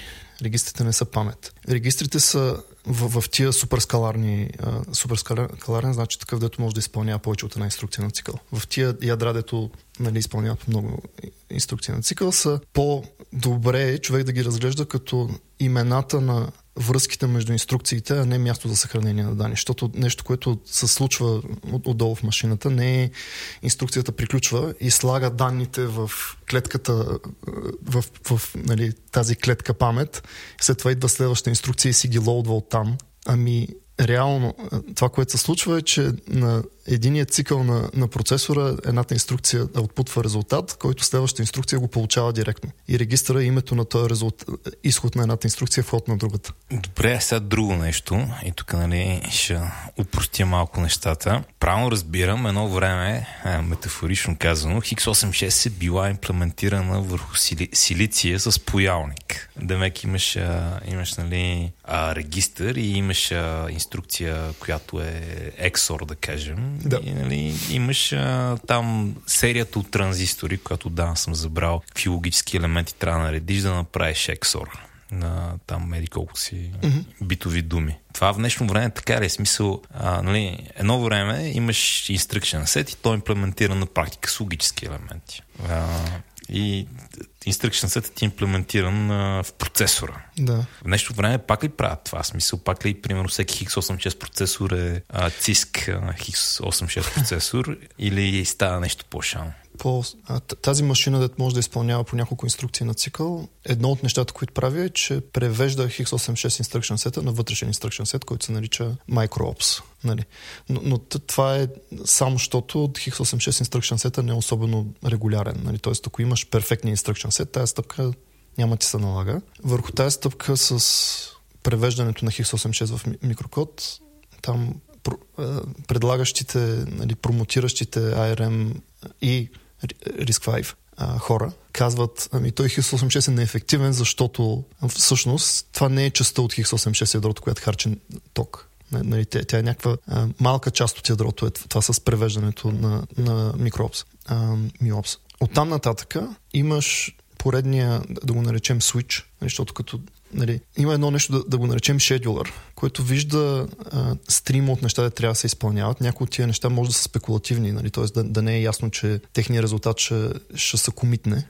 Има нали, ред от неща, които трябва да се изпълняват и имена на връзките между тях които ги наричаме регистри, които се превеждат на вътрешни регистри, що трябва да се превеждат на вътрешни регистри. Вътрешните регистри на съвремен процесор са от порядъка на 200 регистра, примерно, докато в instruction сета са 16, примерно. Що ти трябват повече вътрешни регистри, защото като, като правиш такова нали, бързо изпълнение спекулативно напред, нещо, което се нарича по един и същи начин в binary кода, а, може да се научи да, да го наречеш по различен начин, защото е между различна връзка между инструкции. Има ед, едно парче хардвер да се нарича scheduler, което решава на този цикъл ще изпълняваме ти инструкции, това са им ходовете, това са им изходите. И след това на следващия цикъл ще изпълняваме ти инструкции, това са им ходовете, това и са им изходите. И пак, както нали, казах, костенурки върху костенурките, има един switch, който позволява всяка инструкция като на един цикъл аутпута на едната инструкция да достигне до вход на инструкция на следващия цикъл. Като тия инструкции се изпълняват в различни Arithmetic Logical Unity в процесора. Това нещо, според мен е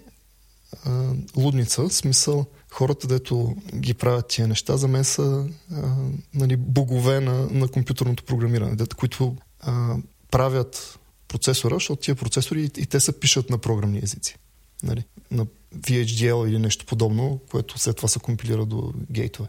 Но ако правилно те разбирам, а, в крайна сметка модерните X8 процесори не са баш модерни X86 процесори, ами са някакви други процесори с друг instruction set, които само емулират X86 да. един вид. И това ми е, това ми е point of wow за mm-hmm. legacy че като имаш някаква много успешна технология, тя никой не може да си реши проблемите и просто живееш с нея и става по-комплексна. Да.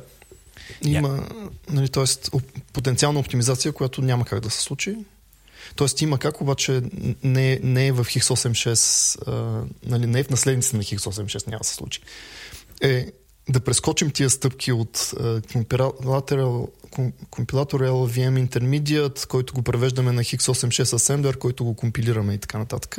Нали? Ами, който след това се изпълнява и се превежда на микроопс, и, и, и тия четири стъпки може да ги компресираме и да, нали, да ги махнем. Ама няма да се случи в наследница на X86. Що няма да се случи? Защото трябва да... А, обещанието на, нали, на X86 е, че трябва да може да рънва всичкия legacy код компилиран, а не от source. Ако можеш source, нали, ще, ще да е по-добре, защото ще си го прекомпилираме за конкретната машина. А, няма да е in, in binary трябва да може да го рънва. Да, значи за това не ни стават по-бързи програмите явно. да, намери проблема. Намерих проблема. това мене винаги много ме е впечатляло как успешните технологии са най- най-така гадно дизайнато изглеждащите технологии, защото те затова са успешни. Нали? Станали са успешни, трябва да правят повече неща и нали, за, за да се правят повече неща, те трябва да се натъкмят отгоре и просто няма, няма друг начин. Значи тия ядра са изключително бързи. Нали? Тоест, последните години, тъй като AMD вече е сериозен конкурент на, на Intel, пак, пак имаме сериозен напредък в колко бързо може да се изпълнява една нишка код. Не, не колко ядра имаш, ами една програма колко бързо може да се изпълнява. И това количество инвестиции в нали, дизайн на, на x86 ядра създава една доста висока бариера за, за всякаква друга компютърна нали, instruction set архитектура да, да е сериозен конкурент. заради инвестициите, които Intel и AMD са налели в дизайна на тия ядра. Аз сега ще ни разкажеш за ARM. Така А, ми се струва. Да, абсолютно. Защото Освен ако не си Apple, да. нали, две неща покрай ARM. Първо, нали, Apple пуснаха M1, M2 процесори и беше от земята до небето. Просто ако беше Mac потребител в момента, в който мина от uh, интелски Mac на Apple Silicon, на ябълков силици и просто всичко стана пушка. Значи програмите са по-бързи, всичко е много по-мазно, даже и не хаби толкова много ток. Да. Не върти толкова много вентилатора. И си викам, добре, там е арма. Обаче па не е само това. В момента в Amazon също, ако си в AWS, има ни по-ефтини ARM процесори, mm-hmm. които също са много голям хит. Да. Я сега разкажи първо, защо въобще ARM се завърна на маста, нали? И какви са му там предимства на остатъци. Въобще, да. Там как е косинурката? Има ли много косинурки или ето сега, в M1 те твърдят, че не всичко е на едно място, много бързо си комуникират. Това означава, че са построили да, съвсем различен сет от костюнърки. Да, не. Всъщност отговор е не. Същия стека, същите са компонентите, а по малко по-различен начин са вързани. Нали? Примерно това, че имаш паметта в същия пекидж, ти дава доста по-ниска енергия за трансфериран бит до паметта. Защото, не, защото паметта не е на отделна платка, както е на нормалния да, X86 да. сервер, например. Тоест губят гъвкавост, но печелят производителност и ефективност. Да. И там в, в тая посока интеграция на, на памет по-близко до процесора, следващите години се очакват доста развитие. И в, и в сървъри, и в а, мобилните а, истории. High Performance ARM Core изглежда много-много подобно на High Performance X86 Core. Тоест, ако изкараме има такива диаграми, дето показват какви са компонентите на ядрото и как са свързани един с друг и по всяка от тия връзки колко бита на цикъл преминават напред-назад. Нали? Може да пише по тази връзка са 256 бита всеки цикъл нали? между единия компонент и другия. Ако ти покажа такива две диаграми, едната на High Performance X86 ядро, другата на ядрото в uh, M2 на, на Apple, ще са почти неразличими. Защото това, което се случва вътре в ядрото е същото. Единствената разлика е в фронтенда, в превеждането на инструкции към микроопс. Нали, тоест, е, ако ARM Instruction Set има някакво предимство, то, то ще е там. Друго предимство, което Apple успяват да е, изтръгнат нали, с, с техния собствен е, процесор е код дизайн предимството. Като знаеш, че е, ти пишеш едни Apple софтуери и те имат нужда от е, тия конкретни неща да правят, може да си вкараш къстъм хардвер, разбирай, не е, може да е под вида на допълнителни инструкции или някакви други устройства вътре в M2 чипа, които вършат конкрет, конкретната работа за конкретното приложение. И обратно, нали, като знаеш, че го имаш този хардвер, може да го изкараш, да, да го ползваш за някакви фичери в приложението. И от, от това има някаква голяма полза, според мен. Ама е сложно, трудно за правене. Въжи, въжи. В начале аз го бяхме говорили, че си говорим и малко за асемблер. Та по някакъв начин има ли нещо общо с процесорите, едва ли, но всъщност за какво има общо и какъв е твой интерес към асемблера? Асемблера. Първо, мой интерес към асемблера е оттам да почнем. Учи го малко в училище още. За, просто да, да знам какво е това. Но не съм правил нищо сериозно на асемблер на, на практика от там до 2013-2012. То е порядък някъде там. Според мен, а, нали, това слушах един-два епизода от подкаста и много често го има това, дето тия, дето програмират на, на, на по в кавички хардкор неща, обясняват, не се занимавайте с това, не е за вас. Нали? Ама ти слушал последния епизод, така, да. Да. И със Асемблера го има същото. Не, не си струва да са поне според мен, не си струва човек да, да пише на този език, освен ако няма един, от, един много такъв тесен сегмент от use cases, които които могат да получат полза от писането на асемблер. Той е тесен сегмент use cases, аз го наричам compute kernels, въпреки че това е малко преиначаване или repurposing на, на, на термина. Я дефинирай този термин. Compute kernels. Да. Това е малко парче, compute intensive код, който обикновенно е някъде по вътрешните цикли. Примерно, ако имаш видеокомпресия, даже не е нужно цялата видеокомпресия да е написана в този стил. Нали? Може да е нещо, което обработва един брой 16 на 16 пиксела блок, например. Този термин се ползва в неща, които се считат за акселератори. Нали, примерно, ако имаш алгоритъм и а, имаш нещо, което искаш да го ускориш с използването на GPU-та, нещо, което рънваш на, на, на, на всяко от ядрата на, на, на GPU-то, се нарича kernel. Или ако пак, пак accelerators, имаш голяма тежка програма, която се опитваш да ускориш 10 пъти с използване на FPGAs. Нещо, което рънваш в FPGA, се нарича kernel. И то термин значи? FPGA? А, Field Programmable Gate Arrays. Друг вид външен акселератор, който е по-гъвкав, да кажем, от GPU-тата. Аз го репърпвам за, за X86 и Assembler, защото според мен е същото нещо. Единствените неща, за които си струва да се пише на асемблер, са същия вид нещо. Същото нещо, което човек би е, вложил усилието да, да го разпарализира, за да може да рънва върху GPU, нали, да можеш да рънваш хиляда бройки от него, защото имаш много ядра. Нали. Същия тип нещо върху X86 нали, се пише за имаш някаква функция, която имаш наивна имплементация на тази функция на C. Наивната имплементация прави 500 мегабайта в секунда и ти си викаш, ей, 500 мегабайта в секунда сигурно са много. Обаче, оптимизираната имплементация може да прави 10 гигабайта в секунда. Може, може да, а, нали, да, да опира в мемори бандовете, не, не в колко е бързо ядрото. Какво е пример за use case тук? Чексуми, обикновени чексуми, криптографски чексуми, криптиране, декриптиране, криптография, компресия, декомпресия, аудио и видео неща. А, в аудио и видео нещата има, има включително а, в редактиране на видео или редактиране на картинки, а, там разни а, трансформации, да се случват с а, картинките. А, може да имат имплементация на Assembler за X86, имплементация за GPU-та, имплементация за трето нещо. Кодиците, такъв софтуер ли са? Да. Сега има а, не Assembler или нищо за тия неща. Може, сори, има градация. Нали, може да е написано на нещо да е написано на C. Може да е написано на C по достатъчно интелигентен начин, че компилатора да се сети да направи някакви неща и да, да го ускори 10 пъти. Може да е написано на C с Intrinsics. Intrinsics е идеята, че на компилатора му казваш за тази операция искам да ползваш ето тази конкретна асемблерска инструкция. Не ти, ти да измислиш коя е инструкцията, ами и тая конкретна инструкция ще ползваш. И оставяш на компилатора той да прави подреждане на инструкциите, избор на как да се, кои регистри да ползва, да, да я закачи тази инструкция към, към остатъка от кода. И финална фаза, нали, най-хардкор, да пишеш на асемблер. Като писането на асемблер може да е нали, защото поне нещата, дето аз съм се сблъскал с тях, съм правил чексуми. Ти не пишеш на асемблер, ами пишеш на друг език, който аутпутва асемблер. Нали. Тоест, пишеш програма, която пише програмата на асемблер, защото е много, Защо? защото е много репетитив. Защото ин, иначе ще... Но може да си пишеш директно. Да, нали, но примерно от тия да кажем, че 2000 реда асемблер, а, уникалната част от тях е 50 реда код. Нали. А развиват ли го езика? Смисъл има ли някакво комюнити или то е вече там дил, това е и е спряло някъде там? Нямам представа. Ако е този език, на който пише, който генерира асемблер? Първо. А, о, о, Стефани, сега вече е задължително да научи цялата тази Да. Право в сърцето го удари. Право в сърцето, да.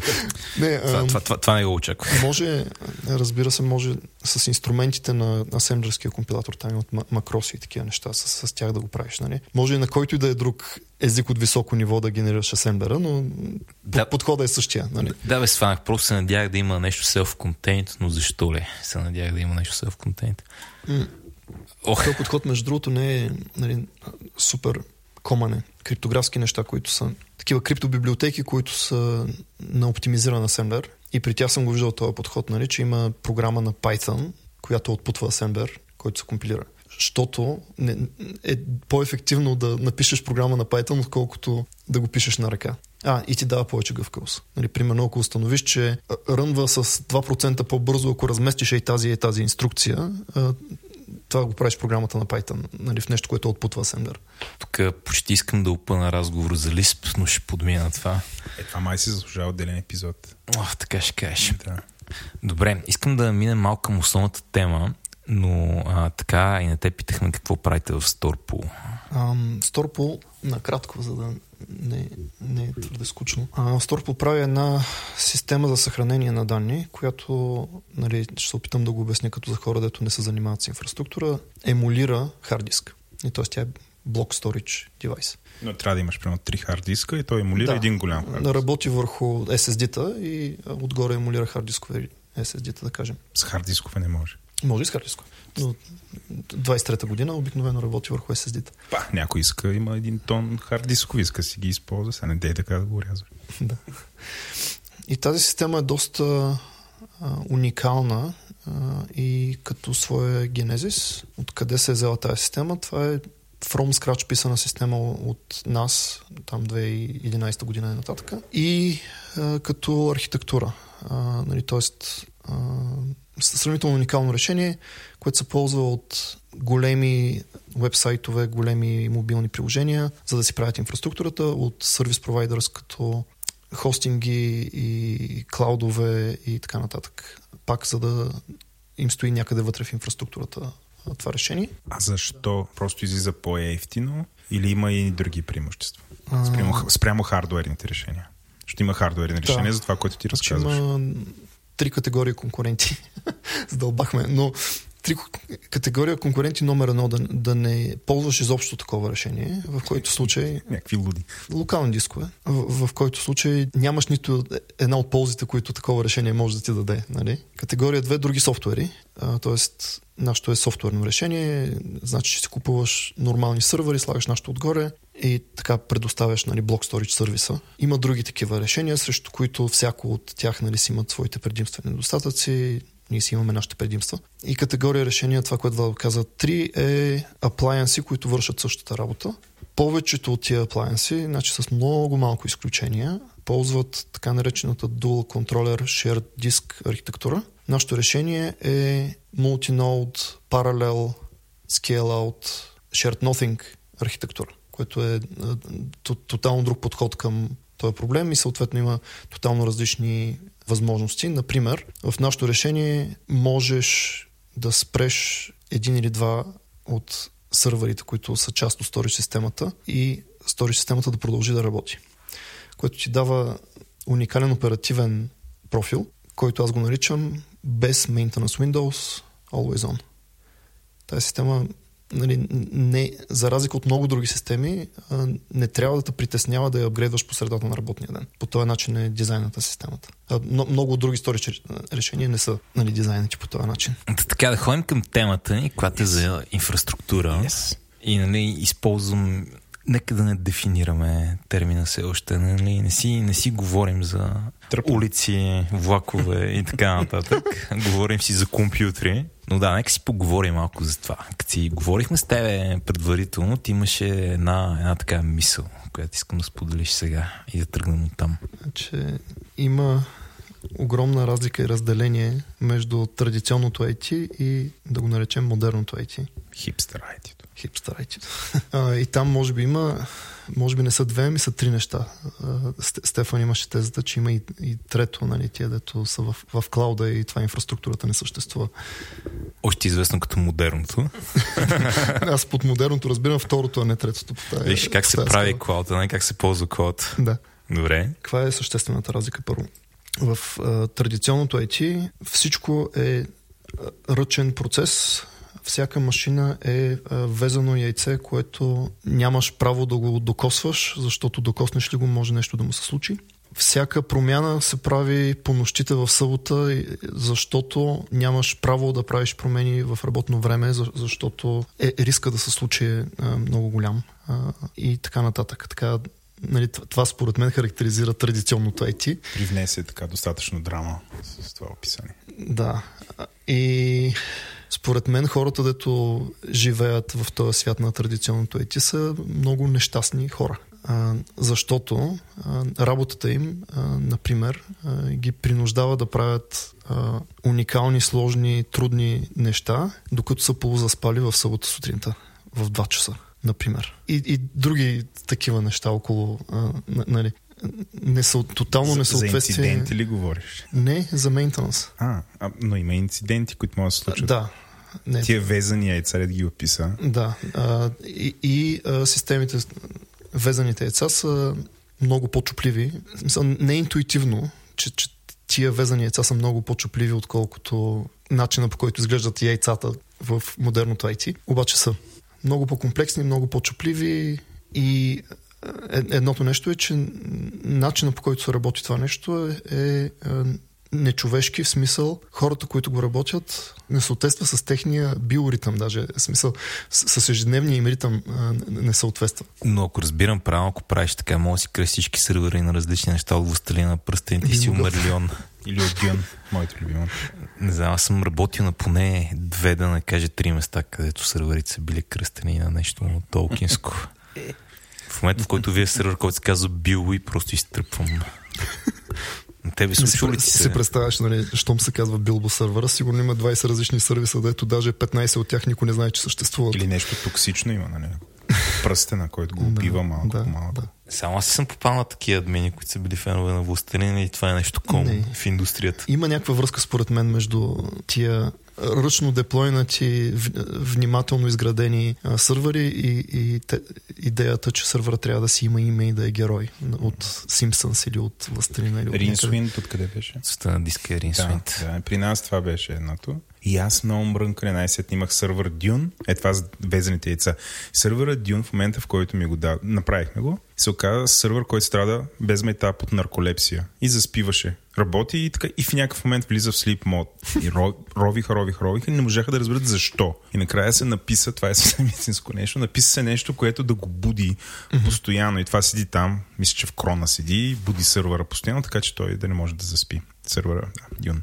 Представям си как работа на вода по цял ден да ходи из офиса и да, Дарита сървъра. да прекращава сървъри. Не, не, не. То сървър ще се казва така. Само един сървър съм искал да имам, Дюн. Това е. Сега трябва да вкараме контраст обаче, защото Айде, някой като, като го чу това нещо може да си мисли, че така по принцип, че а, нали, аз имам тезата, че maintenance window е а, тотална глупост и не трябва изобщо да, да съществува като концепция. В модерното IT, не знам аз или Стефан, защото Стефан е още в по-модерното IT, нещата изглеждат по- различно.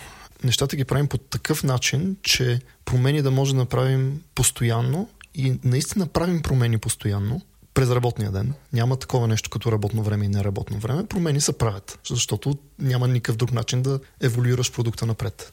И по такъв начин си подреждаш нещата, че правенето на тия промени да е безболезнено. Правенето на тия промени да има много малък шанс да събори услугата или да влуши значително услугата на, на клиенти. И в, в това влизат неща от сорта на ако направиш промяна и тя вземе, че събори услугата да можеш да върнеш, да можеш from scratch Нали, ако си представим, че стане някакво катастрофално събитие и цялата услуга а, падне и трябва да вдигнеш от нулата, част от модерното IT е да, да можеш from scratch да а, вдигнеш а, софтуера услугата а, от нула до а, работещ, без човешка намеса. Нали, да, човека да каже пусния и тя да се дигне до работещо състояние. Такива неща си представям аз за мо- модерното IT. Е, да, аз си представям също, ама нали, FAWS, Kubernetes, Docker и така нататък. Да. които са инструменти да направиш някои от тия неща. Но не знам, ние отдавна се преместихме в AWS често казвам последните близо 10 години. Просто не съм а, имал удоволствието, не удоволствието се занимавам с това, което ти наричаш немодерно. Нали, но дори, дори когато с немодерно съм се занимавал, е било на ниво я машини, не ми се налага да доближавам до хардуера и я спъвам в кабели. А това, това за Maintenance Window е много интересно. Аз тук ще тръгна от ъгъла на application защото сега, примерно, ако фанеш модерните инструменти, кои са модерните инструменти? Terraform, Docker и така нататък. Нали, може да се добуташ до една ситуация, където дигането на тратми такива ресурси и на тях ще деплойнат такива приложения и приложенията ще са така пакетирани, така ще се деплоят, и така ще се пускат и така ще спират. Не, че е относително лесно, но е много, много doable. В смисъл, целият този модерен стек в момента, който мога да търкаляш в, на много места, ти дава възможност да си шипнеш софтуера и да си заявиш машините и си пуснеш машините в клауда. Дори при малко повече Terraform в известен смисъл и агностично за клауда, нали? Малко повече Terraform, GCP, в AWS и така нататък. И този момент на инфраструктурата е напълно,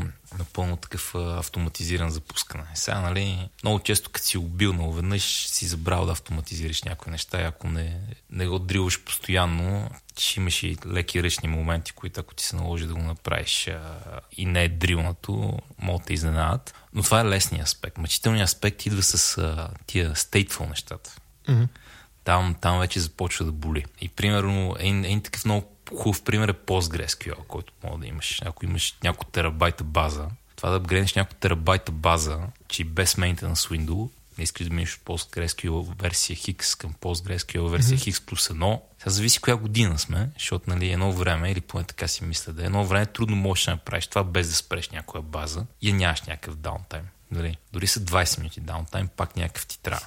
В днешно време не съм следял отблизо какви са развитите в PostgreSQL, но а, нали, хората, които правят тия неща при нас са абсолютни машини на тази тема и те, те го следят. В момента апгрейдваме PostgreSQL, не знам, 13-14 или 14-15 с 0 даунтайм mm-hmm. или там няколко секунди, в които някои, някои заявки ще почакат малко повече, докато не почнат а, да такова. Да. Но нали, за да работи цялото това нещо, е трябвало да станат някакви неща в PostgreSQL и понеже нали, стар софтуер революция, аз да седна да го направя това от нулата, ще има доста четене. Трябва да си някой експерт. Но при това дори няма значение колко голям експерт си, просто софтуера, който имаш, да. не, не ти дава то, опция. То, то, всичко може да се направи с писане на софтуера, но да. нали, голямо препятствие, като, като системата да ти позволява да го пишеш това нещо сама по себе си е 20 000 реда код, примерно. Нали. Някакво да. прокси за PostgreSQL, този порядък проект, си представям. Примерно. И то Добре, да не влизаме в тази тема, но а, мисълта ми е, има, има един такъв момент тук около No Maintenance Window, mm-hmm. където опираш до едни неща, които са по-трудни за, mm-hmm. за да ги направиш uh, No Maintenance Window. Mm-hmm. Дай да изследваме малко кои са тия неща, които са трудни и за които трябва да се подхожда креативно, за да, за нямаш мейнтенс прозореца. Сега ще дам тук някакъв по-отвлечен пример, който дори не е толкова модерен, защото в нови версии на PostgreSQL са го решили това, но да си представим, че сме няколко години по-назад. Имаш много голяма таблица, искаш да добавиш на колонка. И сега, отново, това в по-модерното PostgreSQL не е проблем. Но искаш тази колонка навсякъде да е инициализирана с някаква дефолтна стоеност. Примерно, искаш навсякъде да е искаш да е число и на всяка искаш да е 0. Но не искаш да е 0, защото ако е 0, нали, на практика има леко осложнение в кода. Ти искаш да е 0. Това, което трябваше да направиш едно време, беше или пускаш там миграция, която alter table, add column, default 0 и пускаш го това, локва ти PostgreSQL, поне тази таблица. Ако никой не чете от нея, няма проблеми, но някаква популярна, всички четат от нея, очевидно. И много дълъг процес да мине през всички редове от таблицата, да мине през диска, да ги презапише с нула и имаш даунтайм. Има едно голямо очакване. Сега, разбира се, това е проблем, който може да се заобиколи с програмиране. Така че нещо, което ще направиш е добавиш нова балконка в таблицата, а, деплоеш го това и вече имаш нова балконка, в която навсякъде пише no. След това пускаш един скрипт, който минава и пише нули. И нали, не го прави с апдейт на цялата таблица, ми го прави така на части. И в момента, в който най-накрая си попълнил всичко, дропваш дефолта, дропваш, правиш, сменяш констрейнта на not null. Тук пак има интересни елементи на да базата да не вземе да провери всичко. Длъжна е принципно, но... но... Мога да излъжиш, но така успяш да направиш тази промяна без, без даунтайм. Нали, отново това е стар трик, вече няма нужда от него. Тоест това, което се е променило е, че вече промяна на схемата в Postgre е, е лесно, е, ефтино. Не всяка промяна, не, не е толкова тежко. Но конкретно тази промяна, примерно добавя да. нова клонка с дефолт, няма да ти презапише цялата база. Ще запише mm-hmm. някъде и ще знае, че ако няма тук нищо, то е 0, а не, да. а не 0. Но нали, това е един пример на такъв а, проблем, който Stateful ресурс ти създава и нали, те вкара в maintenance прозорец и пример за как мога да заобиколиш с mm-hmm. първо скриптове, метафорично казвам. Има много такива рекъринг теми, като искаш да... Тоест, има много такъв елемент на... Е, това е лесният начин, по който го направиш, имаш даунтайм и понякога има път, който е повече байна на цялата система, но без даунтайм. Като цяло в тази среда на SaaS, средата да кажем, бизнес to бизнес SaaS, нали? приложения, които са достъпни през интернета, мобилни приложения или, или големи сайтове сложни. Да, и то такива, които нали, нямат работно време. Точно ще да казвам, че в, в тази среда няма работно време. Така че ти, и да искаш не можеш да кажеш, ето тук между тия и тия часове ще по-подходящо да съборим системата. И, и клиентите ти със сигурност не очакват да им кажеш, абе, е тук един час системата няма да работи, защото прави миграция. И просто с времето, може би са променили очакванията, не, нали, че тия системи са always on. И за да може приложението да е always on, има някакви слоеве надолу, които също трябва да са always on. Нали, пример, без да споменавам имена на, на клиенти, на един наш клиент, негов такъв доставчик на сервис му каза, за да въпгрейднем на новата версия на OpenStack, трябва да спрем всички виртуални машини. Това е все, едно да го преведем на Амазон. Амазон да кажат на клиентите си, да знаете, тая availability зона няма да е available следващите 4 часа. Или, окей, ще го шедилнем, ама от този до този час тази цяла availability зона няма да е available. Ще спрем всички виртуални машини в нея и ще ги рестартират. Ще ги рестартираме. Защо бе? Ами защото трудно съвместимостта, миграцията, особено онлайн сложна. Решили сме, че няма да я правим сложна, ще я правим лесно. Нали, което за, за, за мен е а, всъщност това е някакъв сблъсък между, нали, говорим си тук за някакви клаудове виртуални машини и, и а, той, който поддържа клауда, казва ами 4 часа даунтайм.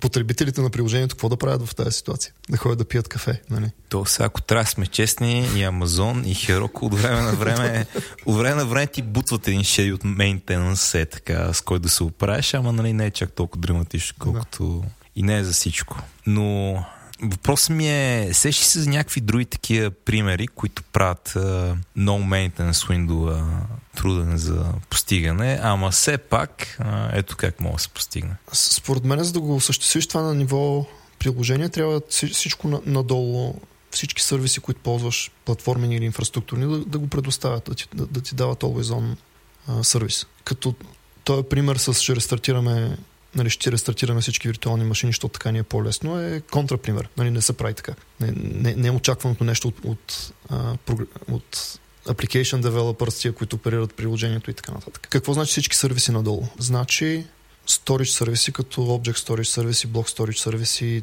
всички stateful неща, както ти спомена, нали, дейтабейза, ако го взимаш като сервис, или ако го рънваш ти, в двата случая трябва да е always on. За да работят тия неща за крайния потребител, трябва да, да можеш да изградиш система, която две нива по-надолу също ги има тия пропъртите. Альтернативно, има альтернативен подход, който е нали, да приемеш, че инфраструктурата ще има такива спирания и а, приложението да си го изградиш по такъв начин, че да, да е много по-толерантно на, на такива спирания, което е ни осложнява нещата много. Е, да, но примерно ако правиш информационна система, това да си толерантен към това да нямаш база, просто няма как да стане. И може на, на ниво база, нали? А, тоест, сервиса база може да, да ти даде always on пропъртито с репликация между две availability зони в кавички и нали, така, да ти, така да ти го даде това property. А, но при всички положения на нещата, върху които си изграждаш приложението, трябва да, трябва да могат да го правят това нещо. Не могат да имат, а, ще минаваме от тази версия на тази версия, затова спираме сервиса за 4 часа. Нали? Да, сега нали, бих флагнал, че зависи от нещата, на които си изграждаш нещата, защото пак нали, stateful и stateless. Примерно, представи си, че имаш, не знам, някакъв Nginx някъде. И то Nginx е стар, искаш да го апгрейднеш. И то Nginx е, да я знам, примерно част... се по-просто. Нали? Да, просто, просто ги... мога да пуснеш нови машини така, да. с новия Nginx и насочи трафика на там и да убиеш старите. Нали? Но, особено ако си в клауда. Сториджи и бази, нали? точно нещата, дето ние се занимаваме с тях. Дето е... Нямаше тая опция просто да пуснеш нови машини. Да, нямаше тая опция. Да, какви, какви други неща? Опитам се да задълбая малко около неща, които правят uh, Zero Zero Downtime труден, то Zero Downtime Maintenance труден и решение около тях. Да те, да те накарам да дадеш някакви примери. Примерно вие как решавате този проблем? Много надълбоко. Първо, при дизайна на системата още, нали, сме си поставили целта тази система да може да се разширява, апгрейдва всичко, което има да и се прави оперативно, да можем да го правим без да прекъсваме работата на приложението. Тоест неща, които в други системи, за да ги направиш, изискват да спреш workload в нашата система не ги изискват, защото така е по дизайн и съответно дизайн на системата следва от, от това надолу. Какви са последствията от, от този early design decision, че абсолютно всичко, което правиш с системата не, нали, не, не трябва да а, спират приложението. Едно ниво надолу, значи, че по всяко време, тя е дистрибутирана система, работи върху няколко сървъра, по всяко време можеш да отидеш и да удариш шалтера на един от сървърите и това да, не, това да няма никакъв ефект върху приложението. Що трябва да можеш да го правиш това? Защото се случва някой сървър да фелне или устройство да фелне. Но също трябва да можеш да го правиш това нещо, за да можеш да направиш апгрейдите, защото апгрейдите се правят rolling upgrades. Машина по машина слагаме новия софтуер. Новия софтуер трябва да може да работи с стария софтуер, нали, т.е. има вътрешна съвместимост, backwards compatibility поне една версия назад. И това, за да го постигнеш, има в протоколите, които работят между тия машини, как се говорят нашите софтуери на различни машини, има кажем, сравнително къси таймери. Ако откачиш една машина от мрежата, колко секунди по-късно установяваме, че машината е откачена от мрежата. В някоя друга система, тъй като не е било това целта, приложението да не спира, може този таймер да е момент две минути да помислим какво се е случило точно тук, да пренастроим клъстера и да, да превключим. Нали? А при нас са няколко секунди. И бихме могли да го намалим още. Проблема с намаляването още е, че почва да става много фраджайл системата. Що? Защото такива паузи, да кажем две секунди да няма мрежов трафик, може да се случват заради проблеми в друг компонент в мрежата. Примерно, жаргонно му казват, го наричаме а, свича хлъцна, нали? което значи пакетите, които получава в продължение на една-две секунди, просто ги няма, дропнати са. На такива ивенти не е хубаво да се разпада целият кластер, нали? На такива ивенти е хубаво да, да продължиш след, след като ивента е приключил. И изхожда, според мен всичко изхожда от, от целите, които а, сме си поставили в началото и, и това, че сме си позволили не да гледаме как другите са го направили, ами а, го правим така, че да задоволим тия цели което на, нали, за, за, за Block Storage Service е сравнително уникално. Нали. По, повечето неща ползват някакви готови компоненти, които сглобяват. Нали. Примерно, никой лут а, няма да тръгне да си пише собствено сервис Discovery. Ще кажат ми, има един работещ Zookeeper, ще ползваме Zookeeper, примерно. Или никой няма да тръгне да, да си пише клъстерен кворум. Ще кажат, има един работещ, а, тогава ги нямаше като почвахме, нали, etcd или консол. И какво каже консола, това е нали, решението. Това поне са интересни неща. Искаш да ги обясним за нашите слушатели. Какво е консол, какво е Zookeeper, какво е ETCD ли беше? ETCD, Zookeeper, консол. Значи в дистрибутираните системи има нужда, да кажем, от едното нещо, от което има нужда е система, която да, да ти дава consistent state, върху който да изградиш всичко останало. В този consistent state има неща от сорта на кои са услугите и къде се намират те. Кои сървъри са живи и кои сървъри не са живи. А, и за, за такова нещо, значи то е жаргонно пак, това го наричат Quorum and Service Discovery, въпреки че не е точно Discovery. За този тип неща са, са обичайно са се ползват готови решения, които последните 10 години доста са дръпнали напред. Нали?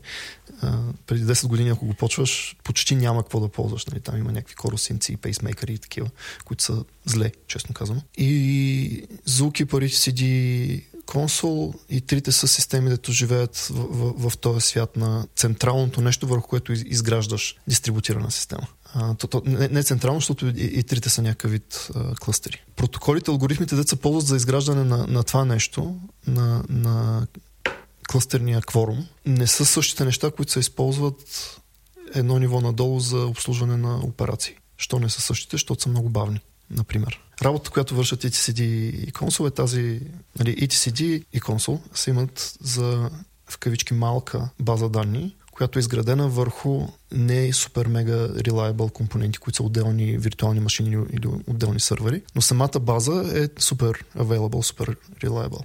Е изградена на, а, с алгоритми от сорта на а, протоколи, от сорта на Paxos или Raft. Дава ти такава key value transactional database абстракция върху нещо, което е не чак толкова reliable, което е отделна виртуална машина. И един use case за това е. Kubernetes за какво го ползват точно и ти сидито? Че не, не съм сигурен. А, мисля, че за това, което ти би нарекал сервер Discovery. Но не съм много сигурен. Service Discovery. Тоест, на Kubernetes са всичките сървиси, дето по някакъв начин си говорят един с друг, се регистрират адресите и портовете в него, за, за да знаят как да се намират един друг. Да, и то, то така, то се координират малко, защото Kubernetes прави доста такива магарийки, така че нещата да излежат, да излежат лесно. Примерно, ако си пуснал някъде една машина, която иска си говори с някаква услуга, за която може да има 50 сървъра, има някакво начин да стане, но може ти да даде на практика един DNS, който като резолвнеш да ходиш към различни машини и ти да не знаеш за това. Mm. Нали, примерно в машината, която се обръща към един от тези 50, една от тези 50 инстанции на тази услуга. Не е нужно нищо примерно 50 IP или 50 урл и да си избереш произволно, ами винаги удриш едно и то си ротира към различни на базата на как си е решил. Не, не го познавам достатъчно Kubernetes. За... Имам някакъв бегал спомен, че ползваха и cd за... А може да е грешен. Че ползват и cd за някои неща, операции в Kubernetes, които са от две или повече фази. Примерно единия някой реквества а, създаването на persistent volume и друга система вижда, че има реквестното създаване на persistent volume и създава друг обект, който е persistent volume. И, и, и, двете, и двете са не, обекти в да. базата, редове базата. Мисля, за много неща го ползват. Да. В смисъл не, не е само един use case, но и тук моите познатия вече са ръждясали. Вече започвам да мисля как да се махна от Kubernetes и отида в нещо по-просто, а не... Но...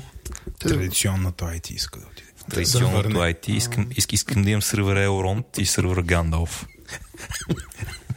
etcd не е единствената база на света. Също има много ситуации, в които същата роля играе един MySQL сървър. Нали, тоест, централната база на приложението, през, което, през която се случва всичко. Не е нужно всичките данни да са вътре, обаче пак е такава транзакционна база, която всички други компоненти трябва да се регистрират в нея, за да е ясно кой е жив, кой не е и така нататък. Важи. Добре, друго нещо, за което се заговорихме, беше ролинг апдейти. Mm-hmm нали, ролинг апдейт, когато да кажем имаш 10 машини, искаш да апдейтнеш, а, искаш да поемеш нова версия на софтуера си там. Примерно, логин формата ти е била червена и а, искаш да, я, да деплоеш нова версия, в която е зелена и тя се сервира от 10 машини. Mm-hmm. И ролинг апдейт е като нали, нещо обикновено ти хендъл, това не го правиш на ръка когато тръгнеш да правиш деплоймента, не спираш всичките 10 машини и после да ги пускаш, защото това е даунтайм. Ми спираш една, деплойваш нова версия, пускаш. И нали, така спираш, няма при спираш машината, имам при там правиш каквото правиш сървъра да заради новата версия на приложението ти. Като тя е готова, минаваш на втората, като тя е готова, минаваш на третата и така минаваш през всичките. И една скоба там, в модерното модерно IT, тия новите може да са тотално нови виртуални машини или тотално нови контейнери. Да. Защото е по-лесно да да, деплойнеш, да. отколкото да апгрейдваш. Да, да, точно така, да. А, това е ролинг апдейт. Нали? Да. А, това е един подход, който мога да имаш. Сега геното на този подход е, че ако сменеш логин формата от червена на зелена и някой постоянно я рефрешва, ще получава различни, да. Ще получава различни. Нали, мога да правиш там някакъв пининг на сесии и прочие глупости, но това, това също не е идеално. Така че друго нещо, което сега не знам как точно се нарича в интерес на истината, може би ще намериш термина, мириш ми на булгрин, ама не е точно булгрин, е пускаш нови 10 машини с зелена форма, чакваш, чакаш ги да, се, да тръгнат всичките и след това просто пренасочиш трафик и спираш старите. Mm-hmm. Блугрин, какво е блугрин сега? Ами идеята е да имаш нали, два сета от машини, едни червени, сини, едни зелени и като правиш нова версия, деплойваш на цвета, който не ползваш в момента и обръщаш на къде я сочи. Ага, доста скъпо ми звучи. Е, Трябва да всичко по две. Така. Е, не е нужно да го ръмаш постоянно. Не е нужно да го ръмаш постоянно, да, като си виртуални машини. Свана. Да, аз okay. викам Булгрин депо, макар че не знам дали точно това е Булгрин. Имам усещане, че за друго се ползва този термин, ама не знам, честно казвам. Е, така си го апроприейт на хората. Ако вие знаете, че това се ползва по друга причина, моля, писете на Стефан обратна връзка. Да, тук, тук някакви хора се занимавали с това по-скоро от мене. Ще бъдат мали тия за какви глупости говорят. Или поне тоя. Още една опция има при нас, тъй като това са физически машини, не може да си измислим от нищото още нали, кластер от 10 машини, да си измислим още 10 върху които да ръмаме новата версия. Има ситуации, в които се налага новия софт... една по една ги рестартираш и пускаш новия софтуер. Обаче новия софтуер се държи като стария софтуер, докато не ги апгрейднеш всичките. Защото има нещо, което само новия софтуер знае как да прави. След като са събгрейднали всичките, вдигаш един фичър флаг, да, да го наречем. Това, това е фичър флаг, да. И, и това превключва логиката в софтуера от, от старата версия на новата версия. Да, мога да направиш така. И при нас не се случва често, няколко пъти, може би веднъж на година се случва да правим някаква такава магария. Вдигането на фичър флага е транзакционно. Т.е. то е подредено спрямо всяка друга операция в, в системата. Няма операции, дето почват преди него и свършват след него. Защото комплексити, нали? защото е по-просто така. Ето тук идват много такива интересни моменти, защото това, това е валидна опция, обаче също е по-скъпа опция. По-сложна е, далеч, далеч по-сложна. Да, нали. А, и има и такъв момент на каква промяна точно правиш и искаш да я деплойнеш и това го в контекста на какво става, ако деплойвам по 10 пъти на ден. Mm-hmm.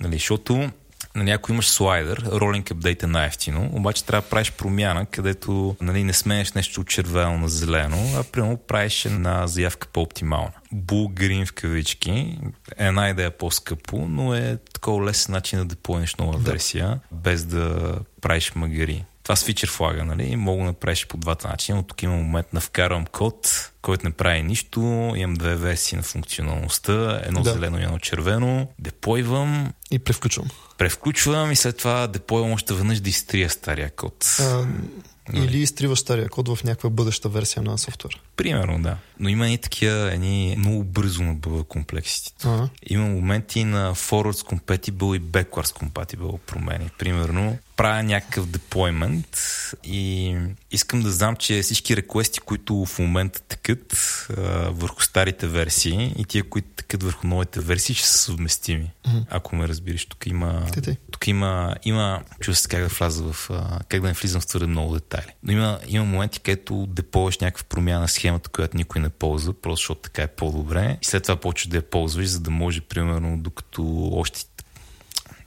комплексно. Не ми се навлиза в това. Просто опитвам да кажа. Че ако, нали, като хора, които пишеме софтуер, не сме се занимавали с този аспект, нали, големи системи, които трябва да имат zero downtime, има шанс да не, да, да не, да не сте оценили един голям такъв аспект на комплексност, който идва от това да имаш много потребители. Па ако ни слушате сте писали такива системи, по-добре от мен, знаете какво трябва да правите сигурно. Но да. Със сигурност има някои от слушателите, дето по- повече ги умеят тия неща от, от нас, от мен. Ай, не знам, опитвам се кажа, че най-ако да пишеш софтуер, който няма потребители. Тогава е най-лесно. Стига някой да иска да плати за него. Стига някой да иска. Стейтлес софтуер. Нали? Софтуер има вход, има изход и толкова само от входа зависи какъв ще е изхода и приключваме. По възможност никой да не го ползва и бижу. Да няма вход. няма, няма вход. Само там работи нещо. И отпечатва на резултат. Нали? Нещо си да. Не, шегата на страна. Смисъл, като а, минах от това да правя там някакви приложения, които като деплойваш и на никой не му пука, че си ги щупил за малко, към това да правя софтуер, където ако една минута няма, някой вече те търси по телефона. Да. Просто много, много ми се промени виждането за какво е окей, какво не е окей и въобще колко комплексно мога да бъде да деплойнеш една промяна. Само, че не съм сигурен. Не съм Значи сигурен. още- Всъщност да, сигурен съм на къде искам да тръгна това. Значи, докато тук си... Кажи. Казахме, че има един сет от инструменти, нали, които ти позволяват да, да правиш такива неща. Мисля, че две са супер ключови. Едното е тестове, ама те, тестване, което наистина имаш висока убеденост, че софтуера, дето ще деплойваш сега в продъкшн, ня- няма да се вчупи в ръцете на, на клиентите. Нали? И второто е, че от, от самия факт, че си стигнал до това да можеш да правиш няколко деплоймента на ден, значи, че дървиниско еволюционно тая система, която деплойваш, си е научил да, да, да може да го понася това нещо. Нали, ако се опиташ такова нещо да правиш на, на система, дето не е апгрейдвана от 3 години, и изведнъж кажеш от днес нататък ще апгрейдваме по два пъти на ден, ще се щупи на втория апгрейд. Просто защото не, не е еволюирала, няма нужните проверки, а, фичъри и така нататък в нея, че, че да може да го прави това нещо. А, тук аз бих добавил автоматизация. Да. Но добре, дай да паркираме тези три неща Да. и ще се върна към тях след малко. Защото бях тръгнал да кажа, че всички тия проблеми а, ги имаш, когато деплойваш логин форми в клауда. Много ми е интересно колко по-сложни са проблемите, когато става просто за желязо в мазето. То пак имаш някаква клауд система. Тоест, разликата между желязото в мазето много често е proper data center с подобно ниво на availability като амазонска availability зона. Много често е инфраструктурата в дейта центъра, пак инфраструктура върху инфраструктура, което е ток, охлаждане, място, осветление и така нататък, а, мрежа. Това нещо да го прави фирма, която специализира в тия неща, примерно отишъл си при Equinix и си казал, Dear Equinix, построете ми един private 1 мегаватт дейта център. И тъй като си, а, измислям си Booking.com, нали, Equinix са ти построили твой private 1 мегаватт дейта център. Тоест не е задължително да е ки- килера в офиса, а, private cloud. И да затворим тази скоба, върху това нещо имаш изградена инфраструктура за сервис система, върху която се случва същите неща като в Амазон. Супер, аз пък исках да направя тангент на тангента тук. Я опиши за нашите слушатели как изглежда един дейта център, като влезеш вътре. Начерта история. Може да ги заведем на, за ръчичка на, на тур на някой от дейта центровете в София. Те като цяло са отворени, нали, да, да, да повече хора да знаят какво се случва. Там. Да. Мисля, че това ги заведем на тур ще е security риск. А, не, те като маркетинг активити го, го правят, нали. Не. Повече хора да знаят какво е това дейта център. Но как, как изглежда? А, дали да направим тази връзка с първо една сграда, А, сградата си е сграда като сграда. А, малко по-сложното нещо на тази сграда е, че има нужда от голяма товароносимост, защото машините, да се слагат вътре раковете, са доста по-тежки от хора, десетина пъти по-тежки. Не, не случайно му викаме желязо. Да. А, тоест има повече бетон в сградата или повече стомано, стоманена конструкция или нещо. Аз преди да говорим сградата, трябва да кажа, че има значение къде се намира самата. Mm. Например, в София винаги търсят място, където се примерно има изградени още, ако може, от комунистите, там комуникационни канали и се mm. пресичат бивши почтенски станции или близо до такива, в които да. това се случва. Значи това е първото нещо, което... На пресечните точки на линиите да. между звездите. Примерно, да.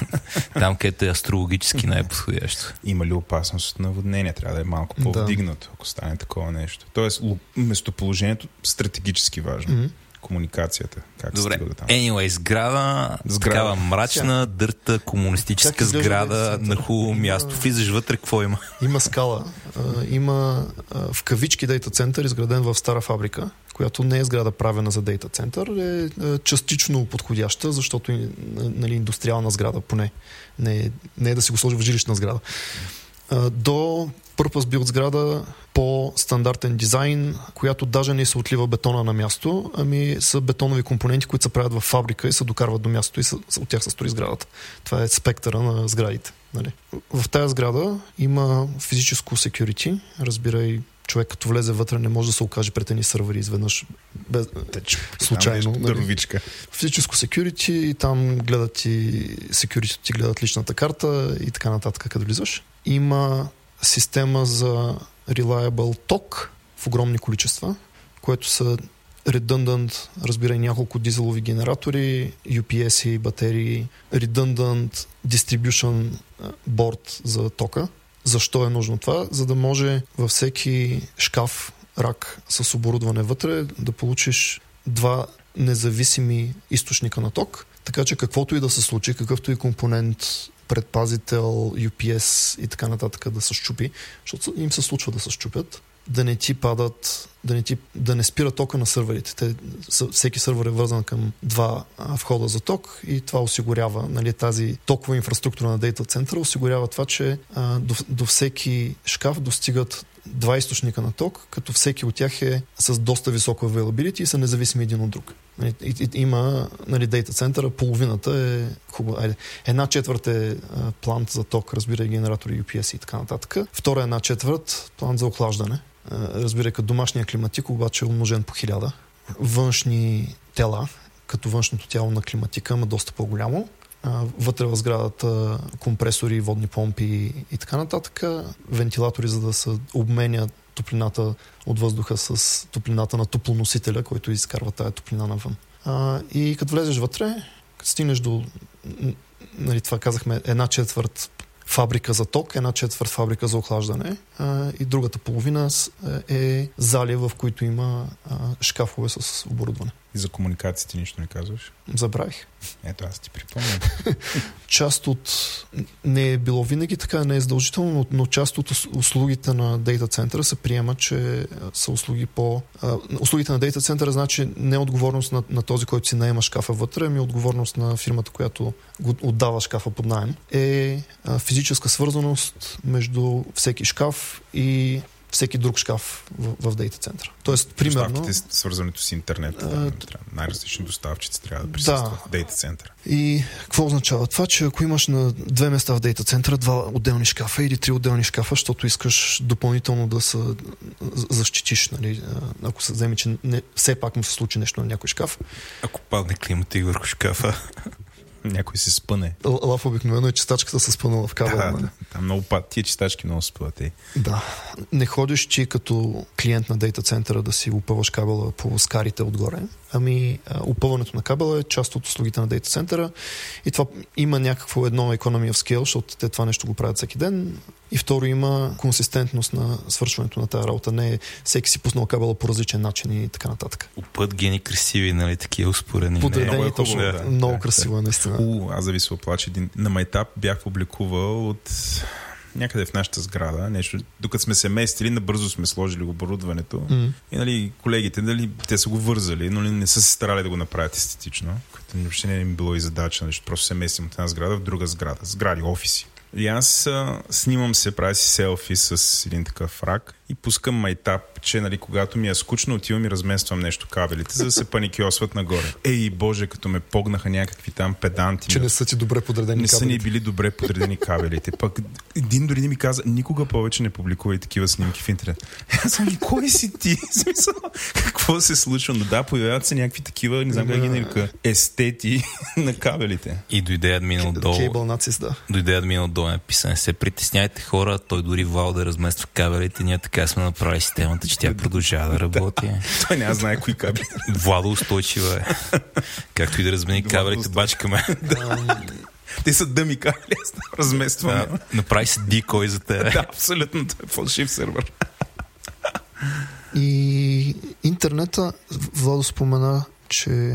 Бе, всички доставчици трябва да стават. Да, но в някои дейта центрове интернет доставчиците са просто клиенти на дейта центъра. Те имат рак там. Дейта центъра осигурява физическа свързаност между шкафа на доставчика на интернет и конкретния шкаф на клиент. Почти няма дейта центрове, които да нямат и собствени такива услуги за свързаност в града, насякъде из континента Европа, насякъде по света и свързаност към интернет като со- собствени услуги. Ама някак странично нещо е това не. Нали? Тоест, гледат да не се конкурират много с а, доставчиците на интернет, кажем. И още една система, трябва да я споменем, системата за пожаропогасяване, която винаги е важна. Да. Напоследък има доста модерни неща, които нали, пуска газ вътре, mm-hmm. специфичен, който да... Нали, първо, първото, нали, ако стане пожар, нали, то очевидно не може да гори цялата сграда, защото самите материали, тя е изработена по такъв начин, че няма Да. какво. Но на ниво рак и нали, съседни ракове може да стане Да. проблем. А, това, което съм забелязал е, нали, в най- най-съвременните имат такова, което абсолютно го нали, усеща и пуска този газ. Да. Не знам, предполагам е опасно и за хората, но те са тренирани там, които са на място. Ако стане такава авария, какво се случва? Да, това, това такова. Това, особено за това в България има толкова добри дейта центрове, защото тук на политическо ниво имаме много усилен опит в а, пожарогасителството. Това нали го? Хвана го бъде. Да, да, да, да. Нищо, че е 6 часа вечерта, тук е, мозък още работи. Хваща кърборите. Добре, мен това ми хареса. Мисля, че Да. начертахме хубава картинка. Какво да гледат изглежда Да. Да, да затворим сколата, да върнем тангента назад. И сега каза, че има две неща, които са много важни в една система, за да може да се внедрява. Това е книжовния превод на Деплойва. Няколко пъти на ден. Едното бяха тестове, другото беше, съм много сигурен как го формулирам, но аз бих самаризирал като обобщил, като да има достатъчно такава гъвкавост натрупала се в системата от а, деплойва на системата. Един вид да е правена система, да го може това нещо системата, защото повечето, не повечето, ами традиционните системи не го могат, защото не им се налага. Да, а, или да е еволюирала, или така да, Да. е била дизайната. Аз бих добавил и автоматизация все пак. М, да. Нали, защото ако, ако нали, всеки деплоймент е това някой да ходи и да пусне 50 команди на 30 сървъра, очевидно няма да стане. Или поне ще има твърд лимит на колко пъти мога да поеме на ден. който ще бъде колко пъти мога да напише тия команди. Сега, дай ги фанем едно по едно. А, почнем от тестовете. Че това, това, както Вало знае, на моя любима тема. Казва, че системата трябва да е много добре тествана. Аз не знам дали ще се съглася напълно или дали... Зависи колко е критична, нали? Смисъл. Дори не само, но първо кажи ти какво имаш пред по това. А, значи, ако можеш да си... Раз, има различни системи. Ако можеш да си позволиш да деплойнеш нова версия и да се окаже, че има проблем в новата версия, което клиентите да усетят и да се върнеш после на старата версия. Ако този флоу е разрешен, а, може би не ти трябва чак толкова добро тестване. Ако абсолютно всеки апгрейд трябва да е flawless, който е нашия случай, има нужда от по сериозно тестване. Тоест, тестването трябва да ти дава достатъчно увереност, че като а, минеш на новата версия, това няма да щупи сервиса. И като казваш тестване, имаш предвид... Автоматични тестове, които светват в зелено, като за- за версия на софтуера, която минава автоматичните тестове. А, и тези тестове са нали, с всяко писане по кода се изграждат и надграждат. Имат, не са перфектни, разбира се, имат а, някакво ниво на успеваемост на хващане на нови проблеми, но като цяло ловят. Добре, добре, разбрахте се. Аз тук нюансите, които бих карал, нали? И ми е малко странно казвам, защото едно време никой не пише тестове. Аз бях много голям пропонент на тестове. Сега с много опис писане на тестове търси кога да не пише тестове и хората почват да ме бият, че ти не беше някакъв тест фанатик. Ти пишеше тестове на тестовете, на тестовете. Мета тестове пише Владо. Не, няма нужда да пише тестове на тестовете, защото тестовете си тестват сами. Но нали, бих, бих вкарал кои са любопитните моменти, когато не ти трябва тестове. Или когато могат да... Защото всъщност какъв е проблема с тестовете? И той нали, не е безспорно... Абе, какъв е основният проблем с тестовете? Спокойно мога да имаш тестова свита, която ти отнема 6 часа да мине. Нали, то, айде, нали, мога парализираш до известен смисъл, но пак мога да отнема 30 минути, 40 минути, 50 минути което, нали, ако искаш да поеш по 10 пъти на ден, почваш да нямаш толкова много прозорци от минути да пуснеш mm. всичките тестове, очевидно. Но тестовете могат да са скъпи просто за изпълнение, не само като поддръжка. Нали? Тотално искаш да имаш колкото се може повече, тотално искаш да ги изпилиш да са колкото се може по-бързо. Но има и такива други интересни подходи, което е, нали, колко е скъпо това да си чупи нещо, и ако не е толкова скъпо, и нали, колко мога да ревъртнеш. Mm. Защото други такива техники са да и нали, не всичко мога фанеш тестове. Примерно, ако правиш, не знам, някаква информационна система и пренаписваш някакви заявки, перформанс проблема, който мога да имаш с новите заявки, трудно мога да го фанеш тестове. Ако не е някакъв тривиален. Ако е някакъв тривиален, ще го фанеш, ако е нещо комплексно, успех. Та не други подходи са да депойнеш новата версия на 2-3% от а, машините или на трафика и да гледаш дали ще почнат да се появяват нови грешки. Нали, това е много популярен подход в а, някои ситуации. А, друго нещо, което нали, така, бих казал е, че на базата на това какъв екип имаш, колко добре си познаваш софтуера и колко добре си свикнали да оперирате. Много пъти мога просто да знаете къде е сейф и къде не е сейф, къде трябва да се внимава и къде не трябва да се внимава. Нали, тук пак си говорим в ситуация, където нали, не си къде деплойваш стейтлес истории, не където деплойваш а, дискове, на които не можеш да загубиш информацията, както да. е в вашия случай. А, но просто искам да флагна, че този спектър е такъв широк. Нали?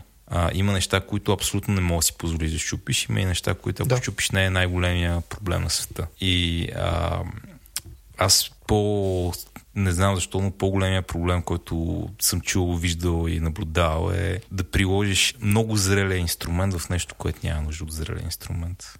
Да мек да имаш, да имаш 60 часа юнит да. тестове за логин форми, които ако не работят, никой не му пука. Айде не, преувеличавам доста просто. Цяло изхвърлянето по големи и сложни системи а, много го има в модерното IT. Просто... Дай тук ще... А, това е монолити срещу microservices. Дай тук за нещо, дето има два реквеста на ден, ще направим система с 20 микросервиса, нали, защото така, така сме чели, че се прави, така научиха. Нали? Да, да. В смисъл, това, това е едното нещо, което ме притеснява в а, модерната инфраструктура, че, че много се захожда към... А... Искам да пиша Kubernetes на CV-то си за това. Да.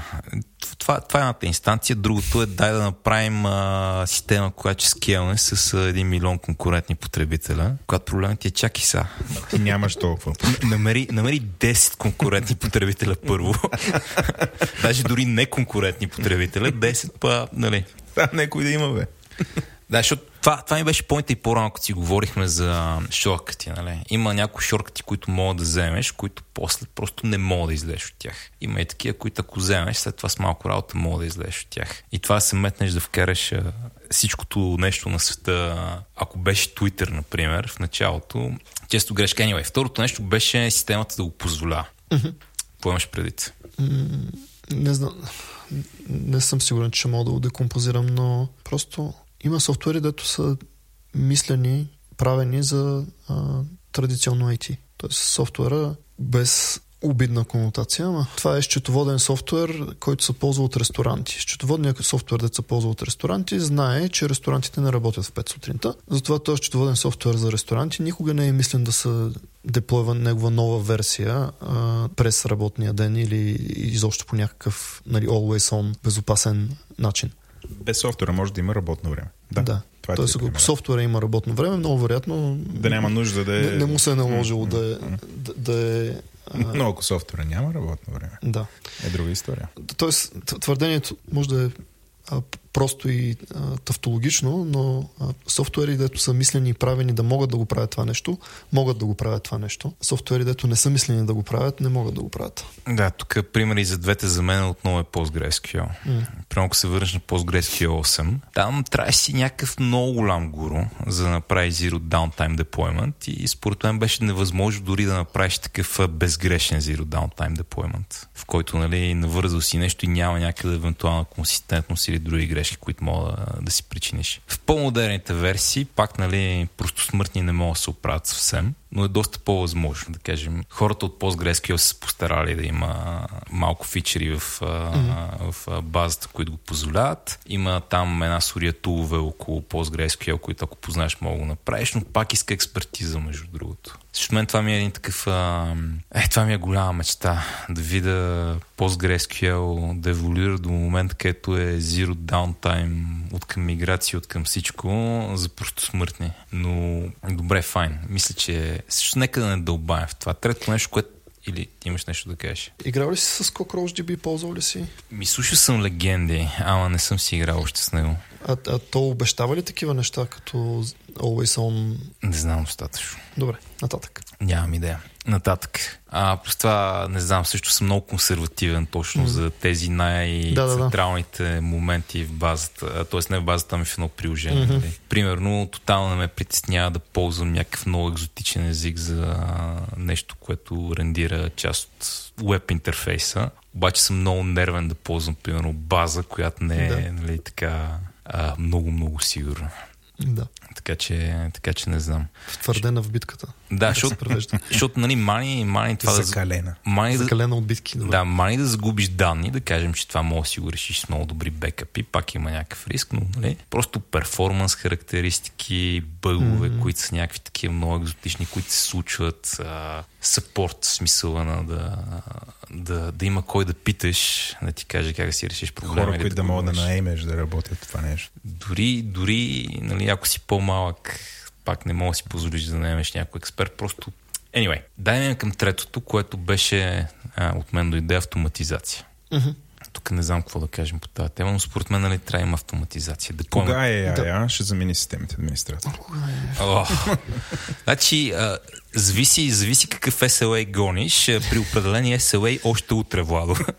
Значи има в малко продуктова тема, но има едни такива вълни от а, ход а, теми. И в IT инфраструктурата е едната текуща ход тема, дето всичките анализатори напитат какво е вашето хикс, в случая AI Ops стори. Ход темата е AI Ops което повечето неща, които съм виждал някой да, да, да прави по темата. Чакай, това, е, това е като ML Ops ли е? Или новото име на ML Ops? Или това е AI, който AI да е Ops? Ops. AI Ops. В смисъл самия AI да е а не така нещите Machine Learning Ops. Това са хората, примерно, да деплойват модели, правят пайплайни и така. Това е а, точно какво казваш, да заменим системни администратори и да ги намалим на половина с помощта да. на AI инструменти. Та нещата, които съм виждал, дето им лепят AI Ops инструментите са... Да, как, как да наречем една система? Крайна система? Крайна, крайна автомат. Крайна автомат. Чакайте само да, да ви, Чакаме, да. да ви а, сложа малко в кутии. Значи, нали, трябва някакъв пример. Едно време в традиционното IT админите са се логвали на сървъри, са писали команди, са си документирали как са конфигурирани сървърите. В модерното IT пишем програми, които ни се в сървърите на чисто и на това викаме DevOps в кавички. Да мек, дай тук вместо да правим неща на ръка, ще създадем някакви инструменти, с които mm-hmm. да автоматизираме. MLOps е също, ама за трениране на модели да ме ако тръгваш да търкаляш някаква mm-hmm. машин. Ако тръгнеш да правиш машин learning, имаш един тон много забавни проблеми от рода да пренесеш голямо количество данни тук там, да пуснеш някакъв модел на а, някаква видеокарта се тренира, да сравниш резултата с някакви стари данни, mm-hmm. може би да депонеш цялото това нещо. Това е MLOps, нали, за което Вал ти си мислиш. Да. Това, за което говори Боян AIOps е друго. Друго. Да, както разбрах, това, което на шега попитах, но явно да. гореща тема. Горе, гореща тема, така, че деф... всички инфраструктурни продукти трябва да го имат този чекбокс. Нали? Дефинирай го. А преди това, само за иллюстрация на колко абсурдно е цялото нещо с горещите теми. Предишната гореща, гореща тема в сториджа беше блокчейн сторидж. Ма сега, понеже не е горещ блокчейна, да, за новото черно, тая тема, сега е, е, е, е, okay. Та доколкото разбирам, защото ние не сме изобщо добри в нали, експертите по AI Ops. Промисъл на това нещо е, че вместо ти да се занимаваш да, примерно, да настройваш някакви параметри за аутоскейлинг, тази работа ще бъде спестена и един Artificial Intelligence модел, разбирай, ще настройва параметрите за аутоскейлинг. И ще го прави добре, например. То има някакъв резон в това. Извинявай, Стефане, тук се джамфа. Има резон? Един вид пускаш някаква система, тя наблюдава какво е нормалното ти поведение и нали, производителност на системата, гледа какви да. настройки са и нали, по някакъв начин автоматично, в случай на някаква аномалия, така. нали, взима някакви мерки, докато ти спиш, примерно. Да. Следващия пример. Вместо в, в областта на планиране от, от цикъла на IT Operations, нали, имаш планиране на ресурси. Казваме, че след една година ще ни трябва толкова ресурси, купуваме новите сървъри и така нататък. Или не имаме новите резервирани инстанси в Amazon, същата работа. В, в този цикъл AI Ops би могъл да ти помогне с това ти да не правиш прости, е, в кавички прости екстраполации на база статистически инструменти, нали? Ами, е, вкарваш данните в един модел и той ти казва колко данни ще ти трябват или колко лоуд ще имаш след една година. Това е типа обещание на AIOps. Трето, трето ниво обещание на AOPS върти се около чат GPT. А изкуственият интелект става толкова добър, че започва да преговаря по-умело с Amazon, какви отстъпки ти направи. Или с юзерите нещо там, при сапорта. А, то, сега, някои от тия проблеми звучат като машин learning проблеми, някои от тия проблеми не знам, не знам... А... Малко а, answer looking for a question. Да, мал, малко са на ръба. Аз само ще кажа, че цялото AI Ops на български звучи като IOPS, а, така че не знам. Но а, нали, и блокчейна, и там AI, даже вече... Anyway, и блокчейна и AI са някакви такива много ход стартъпи, технологии, които навсякъде трябва да се вкарат.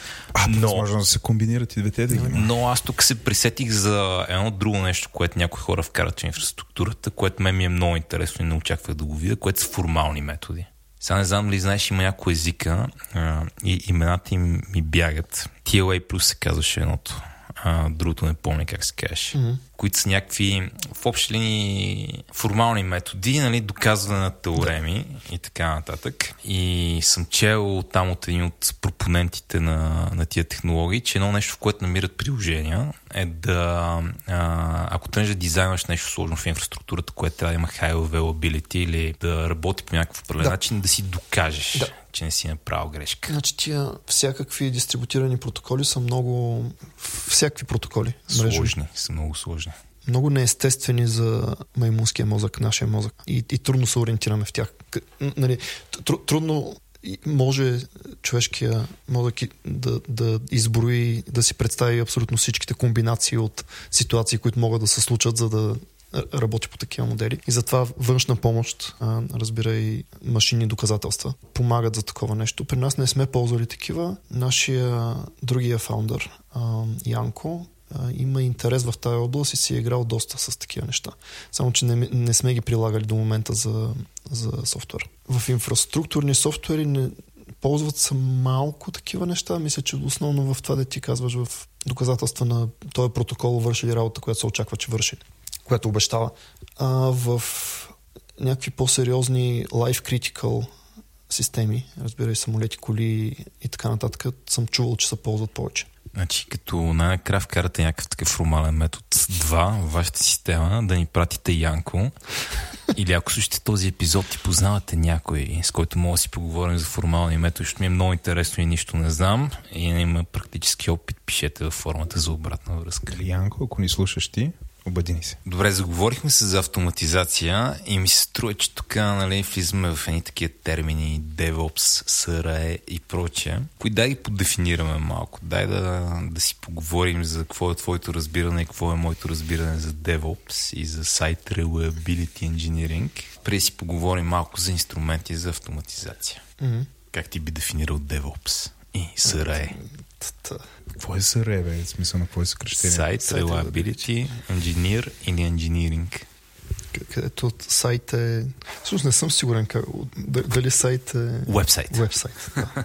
Едва ли е вебсайт? Сигурно е мястото, Вебсайт, където вебсайт. се намират нещата. Вебсайт. Вебсайт. Да. По-скоро е, И е- по-скоро духа на вебсайт. Ага. Доколкото съм запознат с историята му, Google са го измислили това като термин и те са почнали първи да наемат хора с такъв тайтъл. Нали? Като той е такава изградена цяла изграден сет от принципи и практики, нали? които ако ги спазваш, ако си в тая религия, Чи, коя религия? Google религия. е, SRE религията, окей.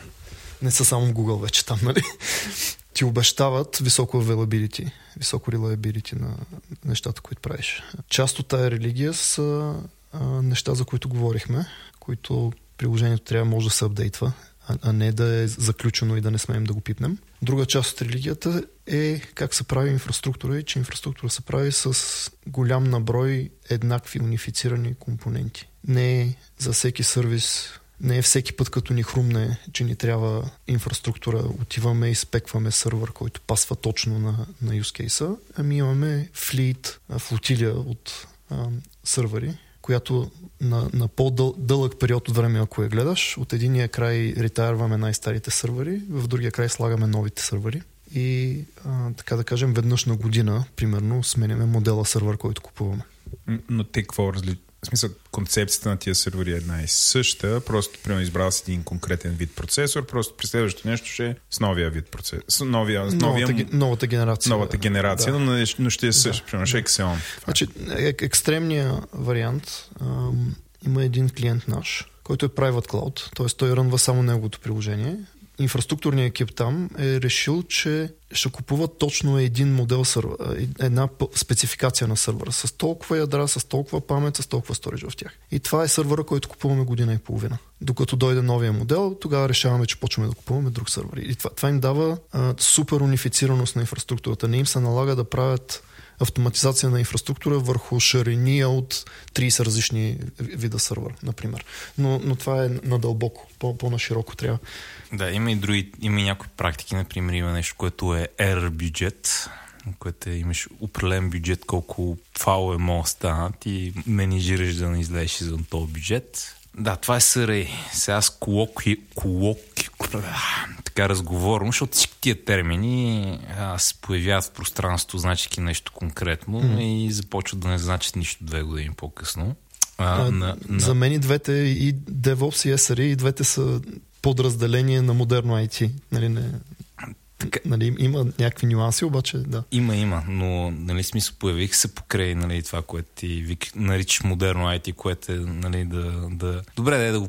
Айде, аз ще почна от другата страна тогава. Нали, едно време админите, както си го представям, нали, а, са били в едни тъмни стаи, слушали са Manowar и а, всяка машина са си е сетапвали на ръка, документирали са си как са си е сетапвали, знаят как се сетапва и всичко е много такова ръчно и на ръка. И в едно време някой е дошъл и казва, "М, това изглежда като нещо, което мога да автоматизираме, не просто с shell скрипт, но с някакви фенси инструменти. Мога да пишем Puppet, Chef, после Docker, Terraform и така нататък. И за мен е, отново, нали, colloquially, colloq... не мога, що не мога произнеса тази дума? Разговорно, DevOps са накратко идеята да я вкараме някакви а, програмистски а, инструменти в а, административната работа. Мек да правим автоматизация, но с някакви такива по-модерни инструменти.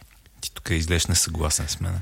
Аз историята, която Тоест, историята, която си разказвам, защото не съм учил някъде за как се е появил, появило това модерно движение в а, Operations DevOps, е, че едни програмисти са били а, много недоволни от нивото сервис, който получават от инфраструктурния си екип и са решили да правят нещата сами а, и са преоткрили топлата вода три пъти в него.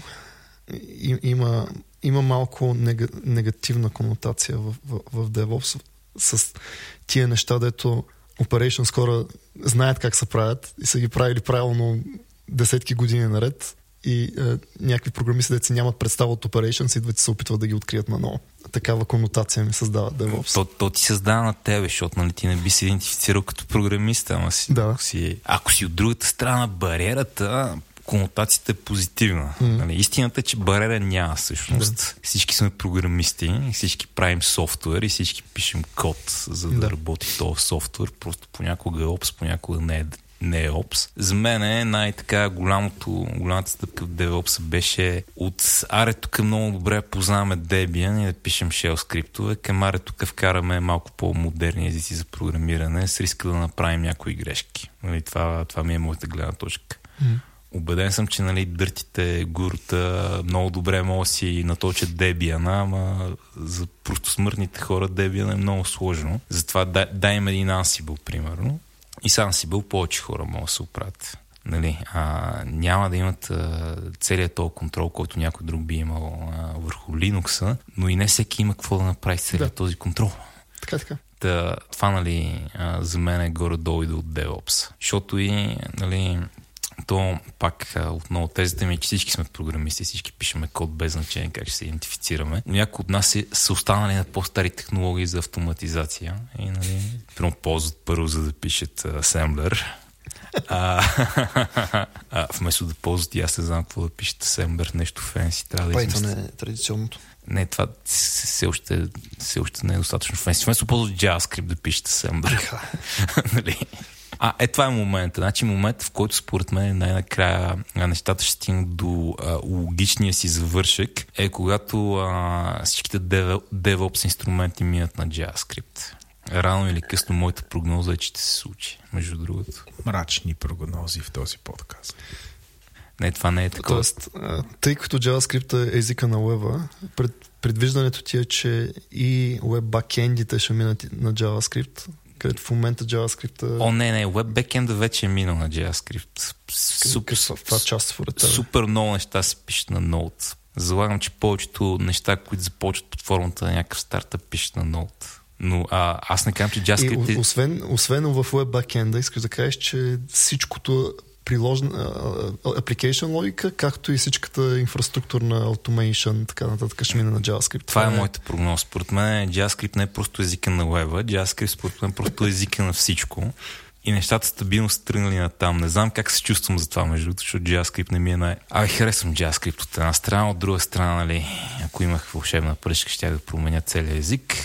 Ето не е ли там TypeScript, CoffeeScript? Ето, не, CoffeeScript умря вече. Добре, TypeScript не е ли точно тая да, да, да, направим по-хубав JavaScript. Не, не. TypeScript по никакъв начин не променя JavaScript. TypeScript просто кара ни типове. Прави го по... Първо вкара едно типизиране в него, което нали, за някои хора е плюс, за някои е минус, но има типове. И второ дава много добри инструменти. Неща като да цъкнеш на функции, да отидеш на дефиницията, започват да работят. И неща като да имаш функция, която приема два интеджера и да подадеш стринг, ти, ти го каза компилатора в кавички, тайпчекера, mm-hmm. вместо да го откриеш в продукция или с тест. Mm-hmm. Но не променя JavaScript по никакъв начин. Примерно не, а, не просто не вкарва нова семантика в JavaScript, дори не вкарва и не се опитва да разкара и някои пръчки в JavaScript. Например, в JavaScript имаш две равнота и три равнота. Два оператора за сравнение. Mm-hmm. Като три равнота работи както очакваш горе-долу, две равнота прави много сложна серия от uh, type coercion, който нито е симетричен, демек А Лявото равно... и дясното са различни. Да, демек ако, а, ако разместиш, ако, ако го обърнеш, нали, да. може А равно равно на Б да ти върне true, а Б равно равно на А да ти върне false. Mm-hmm. Просто много омазан този оператор. Да. CoffeeScript поне не ти разкарваш този оператор, TypeScript не е остава ти го е. TypeScript не се опитва да промени език. А, но по-скоро поинта ми е, че си да към JavaScript. Примерно, гледал ли си към OASM? Ще да... И аз за това се сетих преди да го кажеш, че аз пък вярвам, че OASM виртуалната машина, което може би не, трябва да го обясним какво е, ще почнем да я виждаме в много други домейни на приложение. А, например, в Storage и Computational Storage бази данни. Така е. Ще видим в Computer Tech, ще видим на тон други места, обаче поинта ми хората все повече пишат на JavaScript, защото това дава достъп до ASM на тези места, на които някой ползва ASM. Ага, окей. Okay. Прямо, прямо може да си им беднеш, да кажем, ASM в uh, Nginx, да правиш някакви неща да. с него. А, нали, понеже ASM може да пише на къвто и да е език. Просто да, така, обаче че... хулковете навън от това са JavaScript, както а, нали, в нормалния компилиран, в, в света на компилираните езици, всички компилирани езици са длъжни да, да могат да викат библиотеки на C, защото има една камара библиотеки написани на C. Така си представяш, че JavaScript е за ласамато, защото е най-естественият хук външен. Не, не, не, не. Може би в някакъв смисъл, но няма пред дори само външно. Нали? Цялата идея на OASM е, че някакъв такъв uh, execution environment, ако щеше assembler, Да, който е много sandboxнат. да. И съответно имаш много контрол на това да някой да пише каквато и да е програма на него, на какъвто и да е език, да компилира до ASM. Да, но достъпа му до външния свят е през JavaScript света. Не, до- достъпа му просто мога да е sandboxнат. Да. Нали, мога да е по-контролиран от това да пише какъвто и да е асемблер, с който мога да направиш мизери. Така че WASM executable са по-сейф за изпълняване на някакви места, отколкото какъвто и да е асемблер. А, което е много удобно за браузър, защото ако искаш да пишеш някаква игра, мога да я напишеш на C Rust, да компилираш до си не знам дали мога да компилираш до ASM, сигурно Може, може. можеш, но мога да напишеш на Rust, да компилираш, да е много по-бързо, защото нали, е компилирано и така нататък. И това ASM мога да ползваш на други места. Демек всичко това звучи като м- няма ни се налага да пишеме JavaScript. Моята теза е, че не, всичко това звучи сякаш още повече места ще вкараме JavaScript. Това се опитвам да кажа. Защото, а, нали, много обичам Ruby, а, така Python е много смесени чувства, но ми харесва. Но истината е, че като влезеш всички тия езици, Ruby, Python и така нататък, и JavaScript, дет са high level езици, където се опитваш да гониш някакъв а, такъв а, convenience, в смисъл не ти трябва да си да имаш най-гъвкавия DSL на света или прочие, просто ти трябва да се пише лесно Да. и да не страдаш от проблемите, в които страдаш, ако пишеш на C++ или Rust или каквото и да е. Просто JavaScript е най-прагматично популярният език. Има едно наблюдение, че от всичките езици на това ниво, като JavaScript, Python и подобни, JavaScript има най-смисления, най-добре работещия, най-high performant runtime. Нито Python има такъв, нито Perl има такъв, нито Ruby има такъв. Е, с- 100%. И това, Да. това, това дори такова е някаква форма на economy of scale. Да.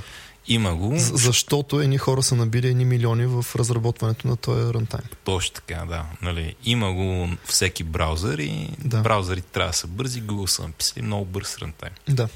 Въпреки, че езикът не е дизайн за това. М. Така че има ситуации, където някакви JavaScript програми са незаконно бързи, Да. просто защото някакви хора са прекарали много време да пишат рънтайм. Ма поинтът ми е, че нали, има едно полуми. Вижда ли си полуми? Не. Това е такова инструмент за автоматизация. В смисъл един от тези инфраструктурни инструменти Мгм. за автоматизация. Той е на Python. Python е много популярен език. Затова Ruby беше много популярен език за това Мгм. едно време. Моята теза е, че рано или късно ще е на JavaScript. Мгм.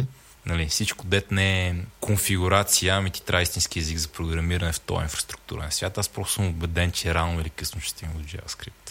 Тоест, локалния оптимум Python 3 не мислиш, че е О, не, не, sustainable? не, не, не мисля, че Python не е какъвто и да е локален оптимум. Python е много такъв. Python е много по-сложен език, отколкото изглежда. И отделно, въпреки че така добре се инвестира в него в момента, просто не, не е това, което е JavaScript. Нали? От към, от към, от към каквото си искаш. Дори от към... Абе, дълга тема. Просто се опитвах да кажа, че моята прогноза е, че... Деца учете JavaScript. О, задължително, да. В смисъл, вси- всичко ще стане JavaScript, нали? Сега, Python в много отношения ми харесва повече от JavaScript, нали? Просто според мен... Скиловете на бъдещето, които ви трябват JavaScript. Да, JavaScript, в смисъл... Не знам, просто всеки, всеки, всеки Звучи път грешно. разбирам, че звучи грешно, просто мисля, че е inevitable. Нали, като почнах И, да и съм склонен да се съглася даже, но звучи грешно. Еми, сега отново тук си прокарам тезата, че всички много популярни успешни технологии са базирани върху един тон шит. Нали, а, C++ много голям език, айде, не, сигурно не се пише толкова много в днешно време, C се пише повече и в двата езика има един тон глупости и въпреки това много популярни, целият интернет, всичко работи от Мгм, тях. Според мен JavaScript тръгна там въпреки един тон глупости, които има в него. Които биха го дисквалифицирали просто заради, заради това, че е много популярен, много приложения, всички го знаем, защото ни се е налагало рано или късно. Има много силен рънтайм. Та, та да, това, това, това тук е моята, моята прогноза. Според тебе, каква е разликата, да, да затворим скобата, каква е разликата между SRE и DevOps?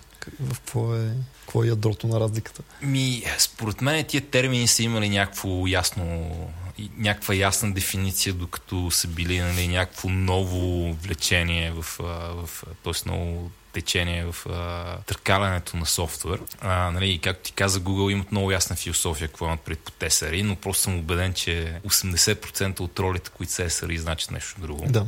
И аз би ги дефинирал така. А, бих дефинирал DevOps като а, идеята дай да ползваме автоматизация, ама така по-модерна, каквото и да значи това. Нали, днеска би значил Docker, Ansible, Terraform, полуми, да един тон други такива работи. Едно време ще ще значи чеф, ама никой не ползва чеф вече. А SRE значи дай да имаме инженери, които са много силно дедикейтнати, програмисти, айде, не толкова върху това да правят нови фичери, а това да държат системата здрава. Защото, нали, в този традиционен свят, където имаш програмист, имаш админ, админа може да се оправи с някои неща, програмиста може да се оправи с някои неща, ама най-косматите проблеми са по средата. Mm. Нали, просто ако имаш много силно разделение между тия две неща, нито един човек не може да прави сам проблема. Трябва да спадеш някаква колаборация между различни умения и това винаги е мък. За мен SRE е, м- дай тук да имаме девелопери, които са силно фокусирани върху това системата да е стабилна, перформант и да разбират и от двете неща.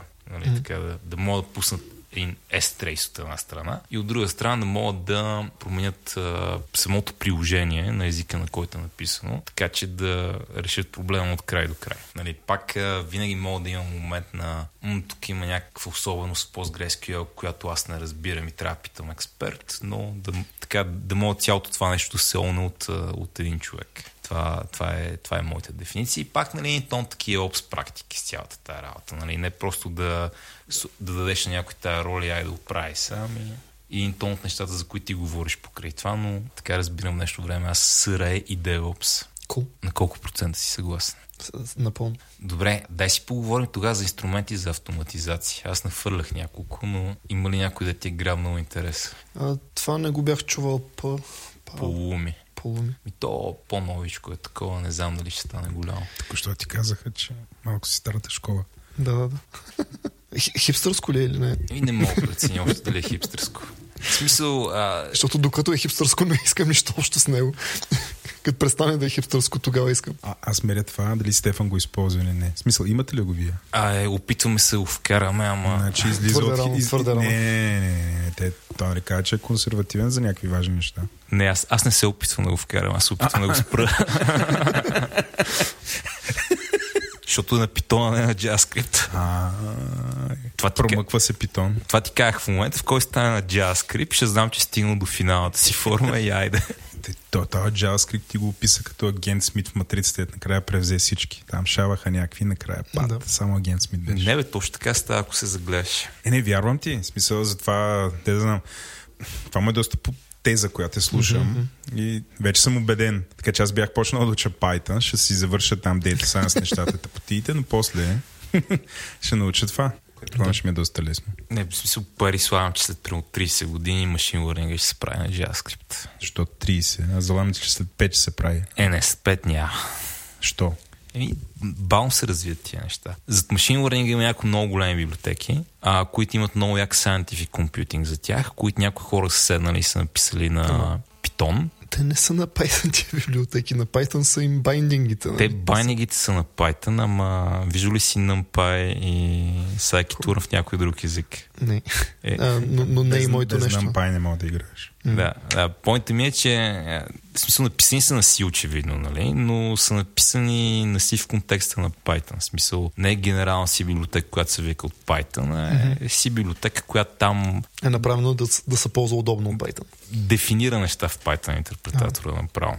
И то има много тук приемственост. Нали, някой направил NumPy, защото там Scientific хората са го харесали, след това някой направил други неща, след това някой направил трети неща, след това TensorFlow, след това PyTorch, след това един тон глупости. Керас. Нали, целият този процес да се повтори в JavaScript. Да, да. Ще отнеме време, но според мен ще стане, защото отново това, това е език. Това е предимството на късно пристигналия. Тоест, ако тръгнеш да, да правиш тия неща наново, не е нужно да почваш от първото. Трябва само един брой най-популярно нещо да прехвърлиш последното. И има го този патърн като цяло, нали, че не е нужно да почваш от начало. Така е, така, ама тия неща са надградени. Да. Са, не, не всяко замества предишното. Примерно NumPy е много централно mm-hmm. нещо в Python. А, така че да, знам, както и да е, това тук са спекулации. Просто много пари слагам, защото конвърдженса е към, към JavaScript, според мен. Нали, което пак казвам... Каза 30 години, след 30 години ще видим пак. Anyway, нека да излезем от този JavaScript, с 30 години ще видим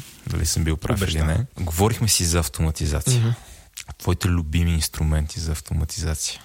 Аз почти нямам директен а, досек с такива. Мога е, е, индиректно мнение да споделя колегите, какво са ми казвали, че харесват или, или ползват. Има а, Ansible и AWX Ansible Tower. Имаш Terraform. Споменава само тия, дето са останали с положителни а, нагласи, след като са опитвали да ги ползват. И има една камера с негативни конотации към тях, като Puppet и Chef и още едно имаше там от старите. Телефон спомена го, да. Аз чуя кое беше третото. Имаше още едно наистина. Добре, друго? Значи има много неща в, в по-широката екосистема, да, нали, ако включиш и uh, Continuous Integration, Continuous Deployment екосистемата, там има много. Uh, не съм квалифициран да говоря за тях. Но вие със сигурно ползвате нещо, нали, дето... Ние ползваме Jenkins. Jenkins, да. да. Някакви зулове се споменаваха при нас, ама мисля, че не е заради наши нужди, ами заради някакъв апстрим проект, дето трябва да, да бъде задоволен да ползваме точно неговия инструмент. Да, не знам. Аз, аз от Jenkins съм много впечатлен, между другото, защото това го помня от mm-hmm. 2005, когато се казваше Hudson и още тогава беше и много голям чамак от uh, Java код. И това, че е успял да съществува и да еволюира а, колко са това, 18 години по-късно много ме впечатля. В смисъл, нали, бих, а, като, като се върна назад и погледна как изглеждаше хътса на едно време, и бих си казал, това някой ще го замени до 5 години. 18 години вече по-късно, правилно ли смятам? Да, 18. Още е такова viable инструмент, mm-hmm. който е смислен. До толкова е смислен, но толкова ни върши работа, че дори не знам кои са open source альтернативите. Ето Jenkins, не ли? Не, Jenkins е open source, ама ако не искаш да ползваш Jenkins, не знам каква е ага. альтернативата да, на да. поне CI. CD по-сложна тема, но да. Anyway, както и да е добре, тук нашите слушатели може би разбраха, че нямаме много смислено нещо да кажем по тази тема. С това да дадем на Вал думата. А при да дадем на Вал думата, искам, да те, искам да, да те зачекна за това, което фанахме в началото. Значи, както казах, нашия любим контрериан DHH започна да проповядва махнете се от клауда, клауда mm-hmm. е много скъп и да. така нататък. И сега, тук не знам колко съм съгласен с него, в смисъл, очевидно клауда е скъп, но, но искам ти чуя реакцията на едно такова твърдение. И до някакъв релс програми си казва, трябва да се махам от кола, защото кола е скъп. Какво ще кажеш? И да допълня за другия мой герой, пък, който е Ричард Столман, който пък каза, не трябва да се ползва клауд, защото това ни поробва и убива свободния софтуер. Ето, двама титана. Той Столман много вероятно... А всъщност има шанс да има предвид инфраструктура за сервис неща. Да, да. Или, или по-скоро за сасовете. Има и със сигурност за сасовете. Беше дал пример, в който примерно нали, не трябва апът ти да е не трябва да ползваме такива апове, защото така един вид никога няма да имаме свободни апове, които, които да са да, свободен софтуер, който да, да е в клауда. Нали, истински свободен софтуер е при тебе, ти можеш да си го прекомпилираш, имаш тотален контрол да. върху инстанцията, правиш каквото искаш. Интересна философия, като, като цяло положително настроен съм към тази философия. Доста... Столман. Столман, да. Непрактично е, за съжаление. Нали, примерно, апа Zoom, който е супер мега популярен, много, много по-популярен според мен от всякакви други конференс апове. Альтернативата на този ап е да си хостваш нещо сам. И съществуват софтуери. Някакъв peer-to-peer там да Jitsi работи.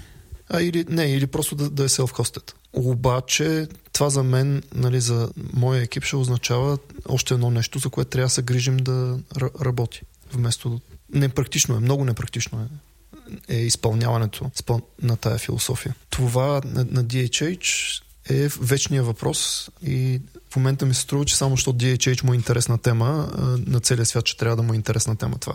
Дали, дали да си хостваме нещата в клауда или на наши сървъри, или обратно в клауда, или следващата година на наши сървъри. Е, чак и сега не е чак толкова популярен DHH, че целият свят да знае какво казва, но да. нали, такова ми е усещането. Е, но... в, в, в, в моето балонче поне. Вечният въпрос Какви са двете опции? Не са само двете, но от спектъра. В единия край на спектъра имаш, отказваш се тотално от това да правиш собствена инфраструктура и каквито и да е собствени платформи. Например, в този край на спектъра а, нищо по темата съхранение на данни, бази данни, message queue, load balancer и абсолютно всичко, което можеш да си представиш. Го купуваш като сервис, работещ, поддържан от а, някакъв голям клауд, Amazon, Google, може би Microsoft, не знам или в другия край на спектъра, load балансъра е един компютър, който е в рака в съседната стая, докъде са ти програмистите. Нали? И, и си правиш всичко сам. Софтуера на load балансъра и неговата конфигурация е нещо, което човек в твоя екип поддържа, апгрейдва, настройва, пренастройва, като се наложи, така нататък. Също с базата данни и същото с всичко.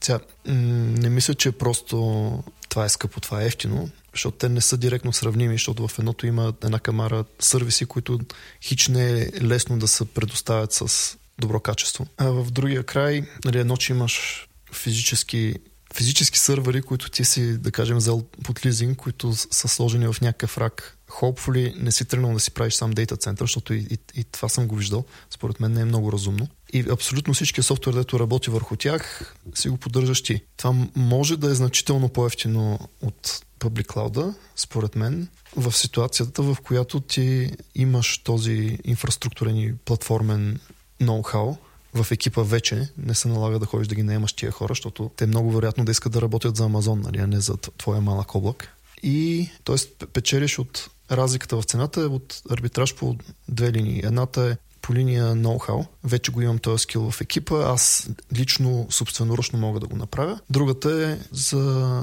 премахване на марша. Тоест, амазонската услуга има цена на услугата, организационен оверхед, цена за маркетиране и продажба на тази услуга и има печалба отгоре. Докато в, в твоя случай нямаш нито цена за маркетиране и продажба на тази инфраструктурна услуга, нито печалба. И, и има някакъв арбитраж между двете неща, което в достатъчен мащаб се струва. И имам много примери за големи сайтове, тежки приложения, SaaS-ове, които са били в облака и са отишли on-prem, както и за обратното, които са се разочаровали от всичките си експерименти да правят правят Cloud on-prem инфраструктура, защото е трудно и сложно и не можем да си наемем инфраструктурни платформени хора и са минали в Public Cloud, защото им е по-ефективно. Разбира се, има примери за хора, които са отишли в Public Cloud, защото е модерно, а не защото студенокръвния Excel е казал, че е по-ефективно да отидем в клауд. Стефан, ти съгласен ли си? Е на 100%. Нали, цвета, който бих, бих се опитал да вкараме, че... Какво се опитам да кажа? Абе, две неща се опитвам да кажа. Първо, че клауда може да е много, много, много скъп. В смисъл, като гледам... Не, че може, той е. Еми, сега като започваш не изглежда толкова скъп. И от един момент татък си въй, маняк, това колко пари струва. Ама и това търкаляш инфраструктура може да е много скъпо. Даже това, ако... Ако не знаеш какво правиш. Ако не знаеш какво правиш, може си в ситуация, където не просто е много скъпо, миняваш, нали, и не мога да решиш проблема с пари ефективно. Така че много зависи какво правиш и много зависи къде, къде си. Защото най-голямата крайност, която има тук е да си в Хероко, например. А, mm-hmm. където е просто даваш му един контейнер и то ти го депойва и си готов. Даже дори няма нужда контейнер да му даваш, мога да ще на репоскот. А това по-скъпо ли е от AWS, примерно? По-скъпо от AWS. И то проблема не е, че по-скъпо от AWS, проблема е колко много започваш да губиш контрол на места и като имаш проблем не мога да направиш нищо. Mm-hmm. Примерно, това прави Zero Downtime Deployment става много по-сложен проблем, ще нямаш контрол. Mm-hmm а, или много по-скъп проблем. Mm-hmm. Нали, това базата да ти е хостната някакъв време на време ще ти пратят имейл, ей сега ще ти свалим приложението за шеди от мейнтейна за няколко минути, не се притеснявай. Което, нали, сигурно, ако си има по-скъпи планове, а, не става. Но от една страна, в момента, в, кой, в който ти в някакъв такъв пас, започваш да губиш много контрол и става много скъпо. От друга страна, ако те първо стартираш някакъв бизнес и още си гониш клиентите, няма нужда да освояваш това умение или да търсиш някой да го има. Така че според мен всичко е много един такъв много голям пенис на къде точно се намираш в развитието на компанията слеж бизнес. Защото, нали, на DHH проблема му е, че а, ще спести 7 милиона за 5 години, ако мине на on-prem, не on-prem, ами на излезе от клауда. А причината да спести 7 милиона е, че има супер много потребители. Нали? Като ги нямаш тия потребители и няма 7 милиона, които да спестиш, какво да. се молиш? Въпросът е, струва ми се да не изтървеш нали, моментите, в които трябва да направиш стъпка в страни.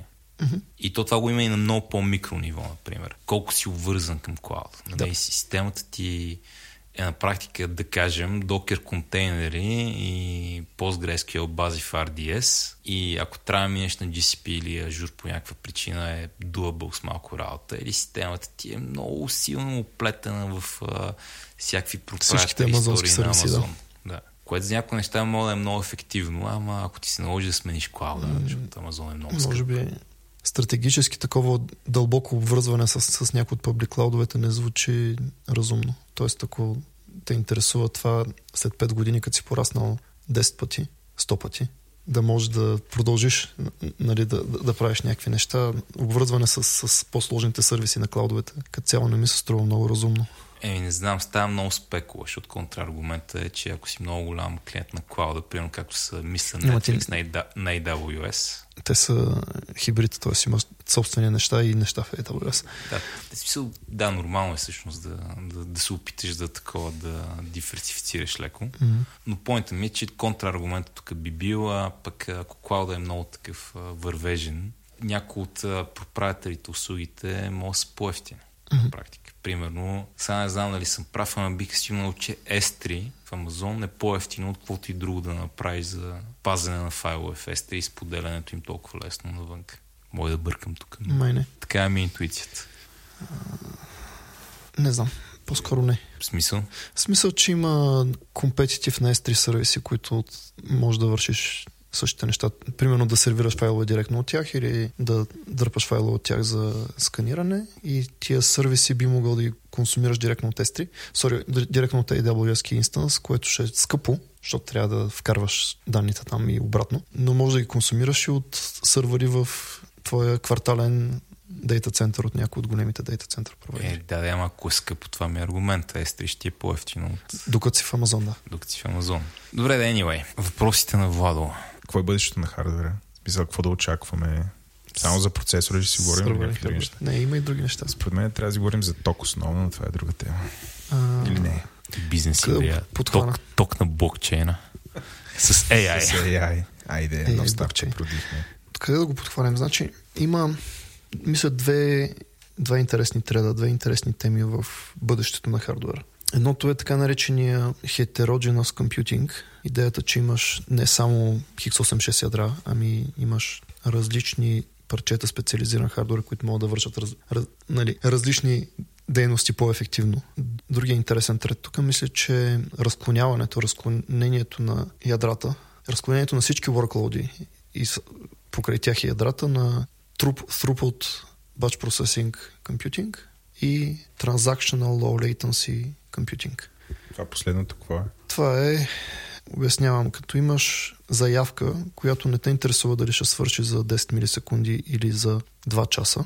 Обикновено са големи заявки, Analytics неща, AI неща, част от тях. Оптималният хардвер за изпълняване на такъв workload е, няма нищо общо с оптималния хардвер за изпълняване на а, транзакционна база данни. А, транзакционна база данни, поради една или друга причина, всякакви, голяма част от вебсайтове, веб приложения, e-commerce и така нататък искат да правят транзакции, искат а, бързи кюрита, които са, на, на които им получаваме отговора след някакви милисекунди, нали, а не по-късно. Интерактивността също е свързана с това, т.е. Дори, дори да няма записи там, като имаш потребител от среща и потребителя прави едно нещо и се очаква това нещо да насмета някакви неща в някакви данни и да върне резултат и потребителя да не седи и да чака половин минута там да види резултата. Нали, този тип неща искат тотално различен оптималния хардвер за такива приложения, нищо общо с оптималния хардвер за батч процесинг неща. Това е втората тема. Какво беше първото? Хибридните. Хибридния, да. Heterogeneous, heterogeneous а, нещата. Чисто практически какво се случва? Вендора AMD е заложил на а, тезата, че просто трябва да имаме бързи General Purpose ядра, много бързи. Вендора Intel, поради една или друга причина, в последната си генерация процесори е заложил на тезата, че ядрата не са толкова бързи, но за сметка на това имаме акселератори. Предпоследната версия вкараха така и Efficiency Core. Да. Но това беше при десктопите и при, при сървърите. Това... По някакъв начин са го репликирали. Не още. По-късно тази година. Но ще има и такова нещо. Да, т.е. повече на част от това, това, това разклонение в, в оптимизиран хардвер за едното и за другото. Пример за него е, е това, че в Amazon имаш инстанси, които са с ARM процесори, които single thread performance им е много зле. Обаче са ефтини. Т.е. за, за throughput computing, за неща, дето може да ги парализираш и да ги рънваш на много ядра, а, Това е по-ефтиният начин да рънваш такива неща. В а, сървърните процесори X86 съществуват ARM сървърни процесори. Най-популярните са от една фирма, да се казва Altra, или Altra се казваше процесора и как се казваха те. Няма значение. Има производител на а, сървърни чипове, които са с ARM архитектура, които таргетират това. Power efficiency, много ядра, които не са особено бързи. А, от другата страна имаш X86 света. X86 света обаче и Intel и а, AMD по-късно тази година ще пуснат процесори, които са таргетират throughput computing, а не burst single thread performance. Intel с техните, нали, там от 10 процесорите, който ги е гледал, знае, че имат performance core и efficiency cores. Uh, efficiency cores. Също нещо ще имат сървърен процесор с efficiency cores. При AMD има там нов вид ядра, които нали, ако бързото ядро се казва Zen 4, бавното ядро, е, е, sorry, ефективното ядро, това дето е оптимизирано за, най- за повече свършена работа на единица енергия, се казва Zen 4 C, C като клауд. Но това е... Към коя от тия две фирми по-скоро клониш? Ако примерно трябва да проектираш са няколко... В момента да. AMD са по-добрия избор. За сервер. Твърдо, да. Тоест Epic. Epic. С едни клиенти гледахме тия дни те са от малкото хора. Значи тая теза за нали, трябва ти различен хардуер, ако те, те интересува transactional performance versus e-, energy efficiency и throughput, не е широко възприята. Тоест тя е а, малко фринч теза. Но напоследък един клиент, който го осъзнал това нещо, че абе, взимам приложението на моя клиент, славям го на ето такава машина, която изобщо не изглежда като така по нормални критерии, като машина, дето би трябвало да е добра. Нали? И клиентът е супер мега доволен, защото приложението му работи два пъти по-бързо. Нали? Което просто случайно е попаднал на, на защо се случва това нещо. С тях разглеждахме оптималния процесор за това нещо, което му трябва и AMD. Просто Intel не могат по-низки частоти. На цикъл са малко по-добре Intel, но ако не искаш да, да ходиш в посоката да ползваш акселераторите, ще кажем какво са те, което значи друг софтуер, няма как с интелски процесор да... Нали, т.е. за десетки проценти по-ниска производителност говорим. Само от, а, за същите пари, само от разлика в частотата и а, какво се случва с ядрата, а, акселераторите. Тоест на, на Intel стратегията тази година изглежда да е, тъй като нямаме най-добрия процес за производство на процесори на света, който тайванците с помощта на холандците имат. TSMC, който се ползва от NVIDIA, AMD и други. Apple. Apple, Samsung и всички. А, Samsung нямат ли си собствени фабрики? Имат собствени, но произвеждат и в TSMC някакви неща. Да. А, Qualcomm obviously Qualcomm. От гледна точка на Intel, тъй като нямаме най-последната, нали, най-добрата технолог... процес, технология, технология за, за производство на чипове, крайният резултат ще е, че нашите процесори ще са малко по-бавни за X86 код. За това са вкарали, стратегията тази година е, са вкарали специализирани парченца хардвер за компресиране, криптиране и още някакви неща. С тезата, че ако имаш workload, на който 50% от процесорното време го харчиш в компресиране, примерно. Ага. А ще трябва ли да програмираш нещо това, специфично за този процесор или това някакси За, за да го ползваш, той е, не, не, не, може, не става само. Mm-hmm. За да го ползваш, че трябва библиотека, нали, която... Ага, връз... Но те връзват по този начин. През, през библиотеки, да. Не. не. Значи това, това се бори с а, реалността по два начина бори с реалността, което според мен превод в ефир означава, че не е добра стратегия, защото реалният живот не работи по този начин по два начина. Едното е, че за да ги ползваш тия неща изисква промяна в кода. Тоест абсолютно то е дълга композиция влак, код, който съществува и се рънва. Ако го рънеш просто на новия процесор, не получаваш бенефита. И второто нещо от, от реалния живот, с което се бори, е, че един брой X86 код може да върши огромно количество работа. Включително за такива неща като компресиране и encryption, които нали, стават за офлоудване. Бре, оф топик или няма, защо Intel не може и те да имат не знам, нали, този процес, който го кажеш, нали, това mm-hmm. е с нанометрите. Защо губят войната да. с нанометрите? Не знам съвсем. Защо, защо им се случва това? Смисъл, това е една от, беше от най-напредничавите фирми. Винаги са бяха, били лидер. Буквално до преди две години бяха така половин или е- една стъпка напред от TSMC, в момента са малко назад. Е, какво малко, в смисъл, огромна разлика. Значи TSMC, мисля, че дори сега тук е по памет цитирам, мисля, че за Apple произвеждат и 5 нанометра. Nameplate числата не са сравними съвсем. А, не са сравними. Да. Окей. Тоест имаше... Intel си промениха малко стратегията в това и почнаха да ги наричат по друг начин, но имаше момент, в който интелския, примерно 10 нанометра е малко по-добър като крайен резултат от TSMC 7 нанометра. Добре, не, с AMD би трябвало да е сравнимо обаче. AMD е на 6, Тоест- ако не греша в момента. Или не? Крайният резултат е, че интелски, крайните продукти, защото нали, има някакви... В правенето на процесори има някакво... Е, едно от тях е как е процеса за производството на чипа, ама има и микроархитектурни неща, причини. Аха, аха. А, има още една разлика в стратегията на двете, която мога да спомена там. Но крайният резултат е продукта на Intel, който анонснаха в началото на годината, спрямо продукта на AMD, който анонснаха в началото на годината. Нали, вече може да се купува. За мен е очевидно, че за, поне за такива нали, за виртуални машини, инфраструктура за сервис, бази данни и така нататък, на AMD процесора върши повече работа за по-малко пари. Другата голяма разлика е, че а, пак такава стратегическо решение на AMD, което според мен е гениално, за монолитик дай, т.е. идеята, че целият чип е- един процент, е- едно, една силиконова плочка, нали? А, така че чиплети. Да. За чиплите. Чиплетите на AMD са гениално стратегическо решение. И особено при десктопите също. Но и за двете, Да, да. за сървърите да, също. Да.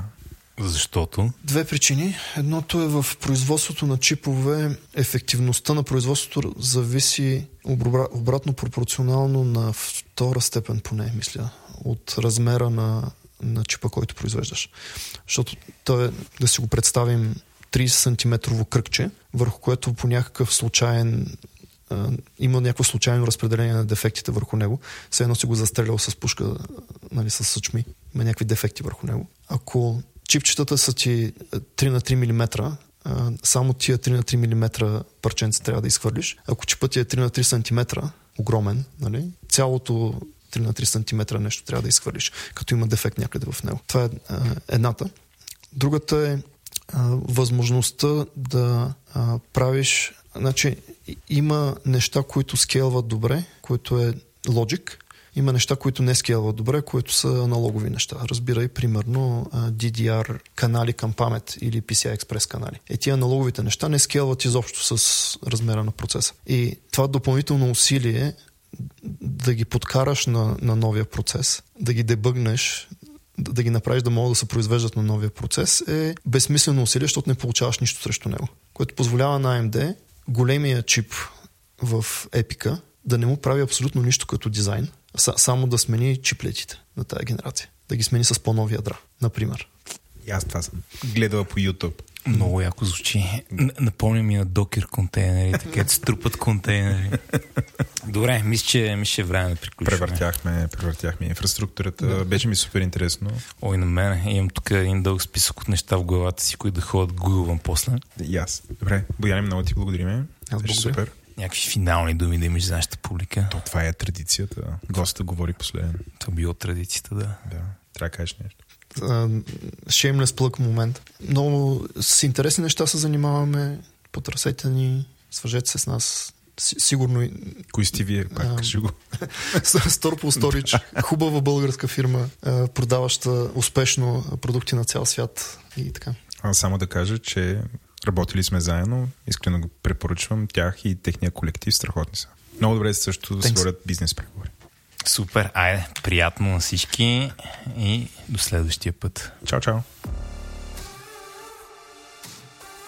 Благодаря ви, че останахте до края с нас. Тила наклонена черта е част от мрежата на Говори Интернет. Водещи бяхме аз, Владо и Стефан. Продуцент епизода беше Стефан Кънев, аудиоредактор и монтаж направи Антон Велев, музиката и корицата ни са от Тунко, а дизайнът ни от Иван Кинев. Ако искате ли да дадете обратна връзка, разбира се, разбира се, в бележките на шоуто има връзка към формуляра ни за обратна връзка, а също така най-добрият начин е да отидете в нашия Discord сервер, където има специален канал, посветен на този подкаст и там може да ни дадете някакви обратни връзки, впечатления, съвети, акъли или въобще каквото искате.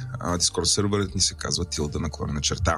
Ако искате да споделите любовта, идете ни напишете едно ревю в iTunes, рейтнете ни в Spotify или се абонирайте за нас там, къде си получавате подкастите. Това най-често е Spotify, iTunes или каквато да е друга програма за слушане на подкасти. Ако искате да ни подкрепите, то идете в магазина на Говори Интернет. Той е на адрес shop www.govori-internet.com и там може да си купите някои от нашите тениски или въобще всякакъв мерчендайз от мрежата на Говори Интернет. Ако този подкаст не ви беше достатъчен, слушайте старите ми епизоди или пък ако сте ги слушали вече, имаме една камара други подкасти, например подкастът Майка говори интернет, подкастът Транзистор, в който си говорим за джаджи, Дропи Чили, в който си говорим за храна, Парите говорят, в който си говорим за инвестиции, Естествен интелект, в който си говорим за подобряване на качеството на живота и психология, Говори артиста, който си говорим за съвременно изкуство и Ден, нашият всекидневен подкаст, който е новинарски. Благодаря ви, че останахте до тук. До нови срещи!